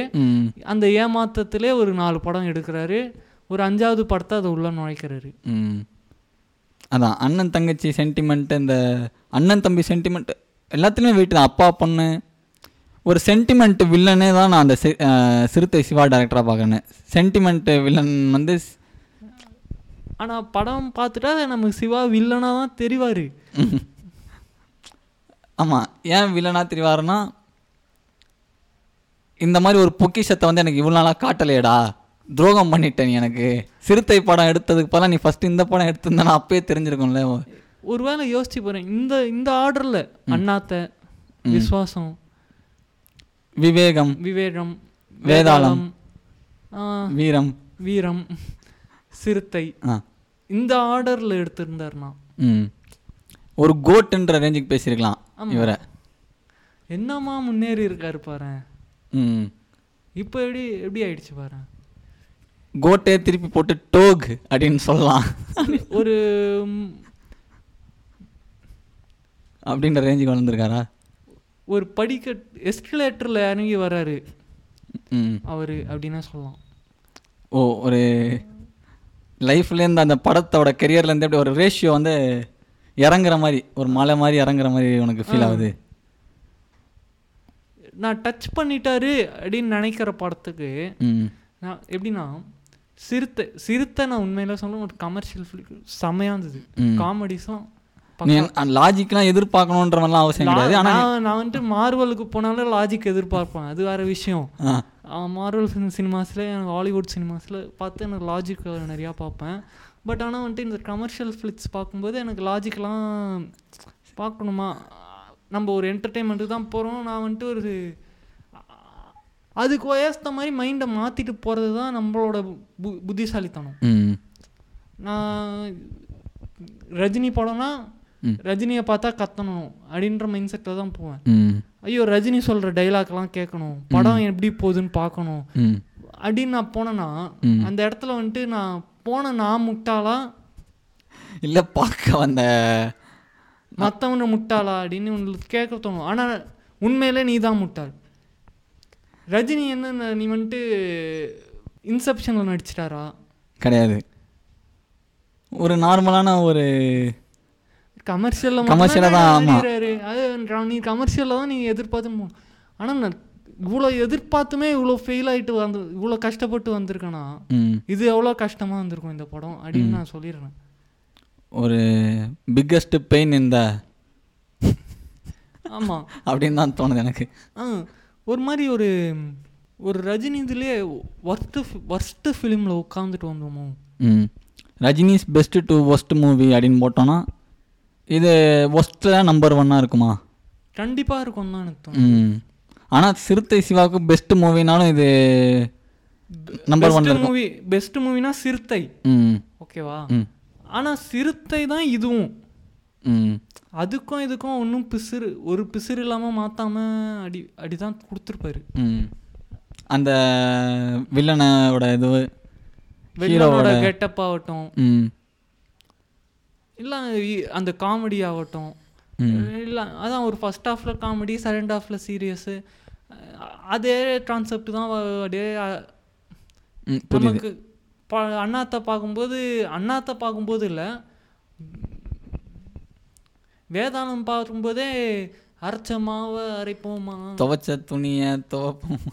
அப்படின்னு பாட்டு போட்டு இது பண்ண பண்ணுறதுக்குள்ளே அவர் வந்துட்டு ஆளுமா டோலுமா அப்படின்னு சொல்லிட்டு நமக்கு வந்துட்டு ஒரு பாட்டை கொடுத்து ஆட வச்சிடுறாரு. கரெக்டாக ஆமாம் நம்ம அந்த இடத்துல அது அந்த அதனால தான் வந்துட்டு எனக்கு வேதாளம் வந்துட்டு ஒரு பெரிய அடியாக உழலை. இந்த படம் வந்து எப்படி ஒரு பெரிய அடியாக இருக்குது அப்படின்னா இந்த படத்தை பார்த்துக்கிட்டே இருக்கும்போது இந்த படத்தெல்லாம் பார்க்க வந்தியாடா அப்படின்னு சொல்லிட்டு பக்கத்தில் இருக்க வேணாம் தலையில என் தலையில் அடித்த மாதிரி புடலையிலே ஒரு அடி அடித்த மாதிரி எனக்கு ஒரு ஃபீல் இல்லை எப்படின்னா எனக்கு இப்ப அப்படி கூட இல்லை. ஒரு ஒரு சீன் பார்த்து முடிக்கிறேன். ம். அப்படின்னா எனக்கு வந்துட்டு ஒன்று வந்துட்டு ரஜினியோட பழைய படம் ஞாபகம் வரலாம். அப்படி இல்லைன்னா ஒரு புது சீனை பார்த்தோன்னு ஒரு திருப்தி வரணும். ம். இதை ஏற்கனவே எங்கேயோ பார்த்துருக்கோமே அப்படின்னு. நமக்கு வந்து தேஜாவுவோ அப்படின்ற ஒரு ஃபீல் கொடுக்கும் இந்த படம். என்ன திடீர்னு தங்கச்சி பொண்ணு பெருசாயிடுச்சு அப்படின்னு யோசிப்பேன். யோசித்தேன் ம். புரியுது. கடைசியில் பார்த்தா அதுக்கு தங்கச்சி. நான் வந்து பேத்தி பெருசாயிடுச்சே அப்படின்னு நினச்சேன். பார்த்தா அது தங்கச்சி. இல்லை நான் நான் என்ன சொல்கிறேன்னா விஸ்வாசத்தில் பொண்ணு பொண்ணு வருவாங்கல்ல? ஆ ஓகே. என்ன ஓ பொண்ணு பெருசாயிடுச்சு அதான் கண்டினியூவேஷனோ அப்படின்னு நினச்சேன். அப்படின்னு நீ நினச்ச? ஆ கடைசியில் பார்த்தா அங்கே வைக்கிற ட்விஸ்ட்டு தங்கச்சி. தங்கச்சி. கொஞ்சம் இதெல்லாம் ஒரு ட்விஸ்டாடா அப்படின்னு படத்தில் வேற நிறையா ட்விஸ்ட் இருக்குது அதெல்லாம் வெயிட்டாக தான் இருக்கும். ஆனால் நீ வந்துட்டு வி சீரிஸோ சிவா சீரிஸோ பார்த்துட்டிங்கன்னா அந்த ட்விஸ்ட்லாம் உடஞ்சிருச்சுன்னே சொல்லலாம். அந்த அந்த ட்விஸ்ட்லாம் வந்து எப்படின்னா பழைய படம்லாம் வந்து எப்படின்னா ஒரு கண்ணாடி மாதிரி நீ எடுத்துக்கோயேன். பழைய வி சீரிஸு இல்லை ஒரு சிறுத்தை படத்தை நீ ஒரு கண்ணாடியாக எடுத்துக்கோயேன். அண்ணாத்தை வந்து எப்படின்னு பார்த்தோன்னா ஒரு கல் மாதிரி. அந்த கல்லை தூக்கி சிறுத்தை படத்தில் எடுஞ்சா எப்படி இருக்கும் அந்த கண்ணாடியில்? அது மாதிரி நீ எடுத்த பழைய படமே பரவாயில்ல. புது படம் எப்படி இருக்கு? இல்லை ஒரு சிறுத்தையில் எப்படின்னா வந்துட்டு இவர் வந்துட்டு சிறுத்தையில் ஒரு சீன் வரும். என்ன சீன்னா கார்த்தி இருக்கார்ல அவர் வந்துட்டு வில்லனை ஏமாத்தி அலைய விட்டு வீட்டர் கொள்ளையடிப்பாரு. ம் ஞாபகம் இருக்கா? ஆமாம் அதே சீனை கட் காப்பி பேஸ்ட் பண்ணியிருப்பாங்க இங்கேயும். எப்படி சொல்கிற எந்த யார் கொள்ளையடிப்பா அதில்? அதுக்குன்னு அப்படியே அப்படியே எடுத்தா எப்படிப்பா? வில்லனை ஏமாத்தி ஊர் எப்படி சொல்றது? ஏமாத்தி ஒரு ரூட்ல போய் இவர் வந்துட்டு ராயல் என்ஃபீல்டில் வருவார் ஆமாம் ஆமாம் ஆமாம் காலபைரவன் மாதிரி. ம். தலையில் நெருப்பு மட்டும்தான் எரியல. எனக்கு எனக்கு வந்துட்டு அந்த சினிமா பார்க்கும்போது அவர் அப்படி யோசிச்சிருக்க நீ. பரவாயில்லையே. ம். அவ்வளோ ஸ்டடியாக இருந்திருக்க. வில்லன் வந்து துப்பாக்கி வச்சுக்கிட்டு இருக்கான். நம்ம அண்ணாத்தை வந்து கையில் வெறும் அருவாளை வச்சே அவங்கள நெருப்பு வர வச்சு சாவடிச்சிடுறாரு. நீ லாஜிக்லாம் பார்க்குற அளவு தெளிவாக இருந்திருக்கு. நான் லாஜிக் பார்க்கல. எப்படி இவ்வளோ தெளிவாக இருக்கிற? அவ்வளோ அவ்வளோ நேரம் கழிச்சு இந்த படம். இன்ட்ரோ இன்ட்ரோவில் முன்னாடியே எனக்கு அந்த தெளிவு போயிடுச்சே. இது வந்து என்னோட இம்யூன் பவர்னு கூட சொல்லலாம். ஒருவேளை வரிசையாக இந்த மாதிரியே பார்த்து பார்த்து பார்த்து ம். அடித்தாண்டியாவே மாறிட்டியோ? அடி தாங்கி நான் மாறல. இனிமேல் வர படலாமே உனக்கு இது மாதிரி ஒரு அடி தான் அப்படின்னு நானே என் மனசை நம்ப வச்சுக்கிட்டு நான் பார்க்க ஆரம்பிச்சேன். இல்லை நான் நான் சொல்ல போனால் இனிமேல் பார்க்குற படமே அடிதான். அப்படின்றது படம் பார்த்தாலே அடிதான். நான் இப்போ பார்க்கல. எனக்கு பார்க்க தோணாது. ஏன்னா நான் இந்த மாதிரி படத்தில் இன்ட்ரெஸ்ட் ஆயிடுச்சு எனக்கு. ஆமாம் உண்மையாலுமே ஒரு கமர்ஷியல் இப்போ வந்து யார் கேட்டா ஜெய்பி மாதிரி ஒரு சமுதாய கருத்து படலாம். இந்த மாதிரி ஒரு கமர்ஷியல் படம் தான் மக்கள் எதிர்பார்க்குறாங்க. மக்கள் மக்கள் வந்துட்டு கருத்து படமும் எதிர்பார்க்குறாங்க. அதுதான் நல்லா இருக்குன்னு போகிறாங்க அதெல்லாம் விடு. ஆனால் வந்துட்டு எனக்கு வந்துட்டு மறுபடியும் இந்த நம்ம வரிசையில் வந்த மாதிரி குத்து ஏய். அந்த மாதிரி திருப்பி ஒரு வரிசை வரணும் ஃப்யூச்சரில் அப்படின்னா சில சில பேரால் தான் முடியும் அது. சிறுத்தை சிவா அதில் டாப் நம்பர் ஒன்னாக விளங்கியிருக்காரு. அதுக்கோசரம் தான் நான் ஆர்வப்பட்டு போனேன். நைட் ஷோ அதுவும் கஷ்டப்பட்டு. ம். அவ்வளோ கஷ்டப்பட்டதுக்கு ஒரு பலன் தான் நம்ம இந்த படமே.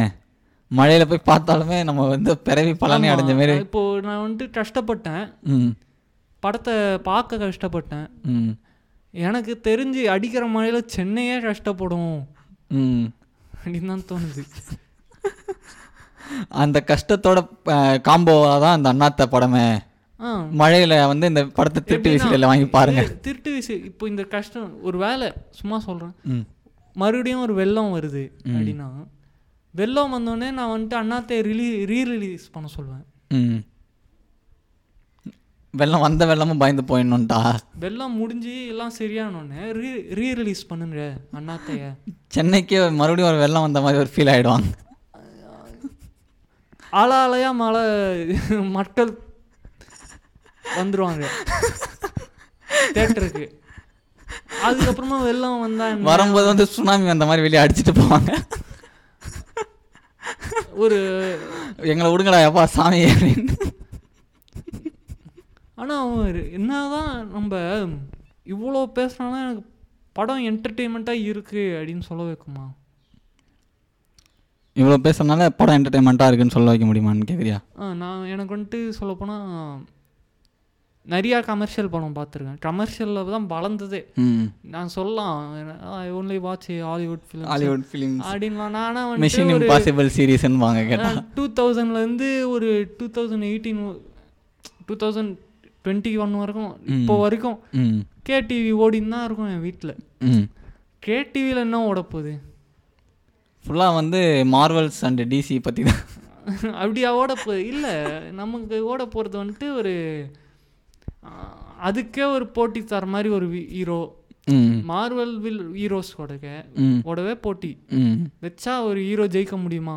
அப்படின்னா அந்த மாதிரி ஒரு ஹீரோவாக தான் நம்ம. அந்த மாதிரி ஒரு படத்தை தான் நம்ம பார்ப்போம். அதுவும் காலையில் ஒரு மார்னிங் ஷோலாம் பார்க்கும்போது அதுதான் உலகமே அப்படின்னு பார்த்து வளர்ந்தாச்சு. ஒரு வாக்கிங் போயிட்டு வந்த ஃபீல் இருக்கும். விடிய காலையில் எந்திரிச்சு அந்த அந்த படத்தெல்லாம் பார்த்தோன்னா ஏதோ வெளியே வாக்கிங் போயிட்டு எப்படி ரிஃப்ரெஷ்மெண்ட்டாக இருப்போமோ? ஆ அந்த மாதிரி வந்துட்டு நான் வந்துட்டு ஸ்கூல் ஸ்கூலுக்கு போகிறதுக்கு முன்னாடி அது பார்த்துட்டு அந்த இன்ட்ரோ இன்ட்ரோ இன்ட்ரடக்ஷனை பார்த்துட்டு அப்படியே போயிட்டு அடுத்தது என்ன நடக்கும்னு தெரில மச்சான். அப்படின்னு என் ஃப்ரெண்டு கிட்ட பேசும்போது அவன் சொல்லுவான். இதெல்லாம் நடக்கும் மச்சான். ஐயோ ஐயோ இதெல்லாம் மிஸ் பண்ணிட்டேனடா. அடுத்த வாட்டி எப்ப- அடுத்தது எப்போ போடுவான்னு தெரியலையே. சொல்லிட்டு ஆர்வமாக இருப்போம். ஆனால் நம்ம வீட்டுக்கு போய் பா பார்க்குறதுக்கு போனால் மறுபடியும் ஈவினிங் ஷோ அதே போடுவோம். புரியுது. அதனால நமக்கு பாதிப்பு வராது கேடிவியை பொறுத்த வரைக்கும் அதான் மூவிஸ்னாவும் ஸ்டார் மூவிஸ் மாதிரி தானே ஒரு நாளைக்கே மூணு வாட்டி அந்த படத்தை போடுவாங்க ஒரு படம் ரிலீஸ் ஆகுதுன்னா அதே மாதிரி தான் இதுலேயும்.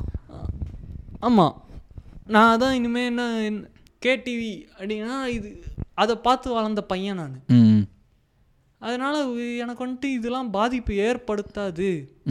அப்படின்ற ஒரு தைரியத்தில் போனேன். புரியுது. ஆனால் வந்துட்டு அப்படி பார்த்து வளர்ற நம்மளே பாதிப்படைய வைக்குது. ஆ. அப்படின்னா இது நான் வந்துட்டு என்ன நினச்சேன்னா இந்த சர்பேட்டா மெட்ராஸ் இந்த மாதிரி கருத்து படமாக பார்த்துருக்கேன். ம். ஐயோயோ நம்ம தமிழ் சினிமா மாறுதேன்னு வருத்தப்பட்டேன். எங்க ஒரு கமர்ஷியல் ஃபிளிக் கிடைக்க மாட்டேங்குது நமக்கு. கமர்ஷியல் ஃபிளிக் அந்த இன்னொரு கமர்ஷியல் கண்ணி வந்து கதறிக்கிட்டு இருக்கான். அடைச்சேன் அடைச்சேன். கார்த்தியை வந்துட்டு அழைச்சி பண்ணி நான் அப்படி பார்த்தமேடா. விஜய குருவியில் அப்படி பார்த்தோமேடா. அதெல்லாம் கிடைக்காதோ இனிமே அப்படின்னு யோசித்தேன் அது அந்த அந்த உள்ளர இன்னர் கண்ணிய அதை நிறையா படம் தீத்துருச்சு அப்படின்னு சொல்லலாம். அது வரல. அதுக்கப்புறமா அண்ணாத்தை தான் தீத்துது அப்படின்னு நான் சொல்ல. அதுக்கப்புறமா நிறையா படம் தீத்துருச்சு அப்படின்னு சொன்னேன் ஆனால் அண்ணாத்தையோட முடிஞ்சிருச்சு அந்த எதிர்பார்ப்பே அப்படின்னே சொல்லலாம். இனிமே ஃபுல்லா வர்றது எல்லாமே இந்த மாதிரி கமர்ஷியல் தாண்டே இனிமேல் கமர்ஷியல் கேப்பியா? கேட்ட கேப்பியா கேப்பியான்னு த நம்ம தலையில அடிக்கிற மாதிரி சிறுத்தை சிவா. கேட்பீங்களா கமர்ஷியல் மொத்த ஒட்டு மொத்த மக்களையுமே லைனாக நிற்க வச்சு தலையில அடிச்சான்னு பாரு ஆனால் என் கமர்ஷியலுக்கு அடு இது ஒரு க எப்படின்னா சிறுத்தை ஒரு கமர்ஷியல் ம். வி சீரிஸு கமர்ஷியலுக்கே ஒரு கமர்ஷியல் ம். அண்ணாத்த கமர்ஷியலுக்கே கமர்ஷியலுக்கே கமர்ஷியல் அடுத்தது சூர்யா வச்சு பண்ணுறது கமர்ஷியலுக்கே கமர்ஷியலுக்கே கமர்ஷியலுக்கே கமர்ஷியல் அடுத்தது இன்னொரு ரஜினியை வச்சு பண்ணுறாருன்ற அது வந்துட்டு கமர்ஷியலுக்கே கமர்ஷியலுக்கே கமர்ஷியலுக்கே கமர்ஷியலுக்கே கமர்ஷியலாக இருக்கும்னு நான் எதிர்பார்க்குறேன். இப்படி ரிப்பீட் ஆகிட்டே போயிட்டு இருக்கு. எனக்கு தெரிஞ்சு பெரிய நோயோன்னு பயமாக இருக்குது உனக்கு இருக்கிறது. அது அதுக்கு அடுத்தது வர படத்தில் படத்தில் கமர்ஷியலுக்கே கமர்ஷியலுக்கே கமர்ஷியலுக்கே கமர்ஷியலுக்கே ஐயோ ரொம்ப போயின்னு இருக்குது கமர்ஷியலுக்கே கமர்ஷியலாக இருக்குமோ? நிறுத்தா ஐயோ பெரிய பிரச்சனை ஆகிட்டு இருக்குது. முடிச்சுக்கலாம் நம்ம இதை.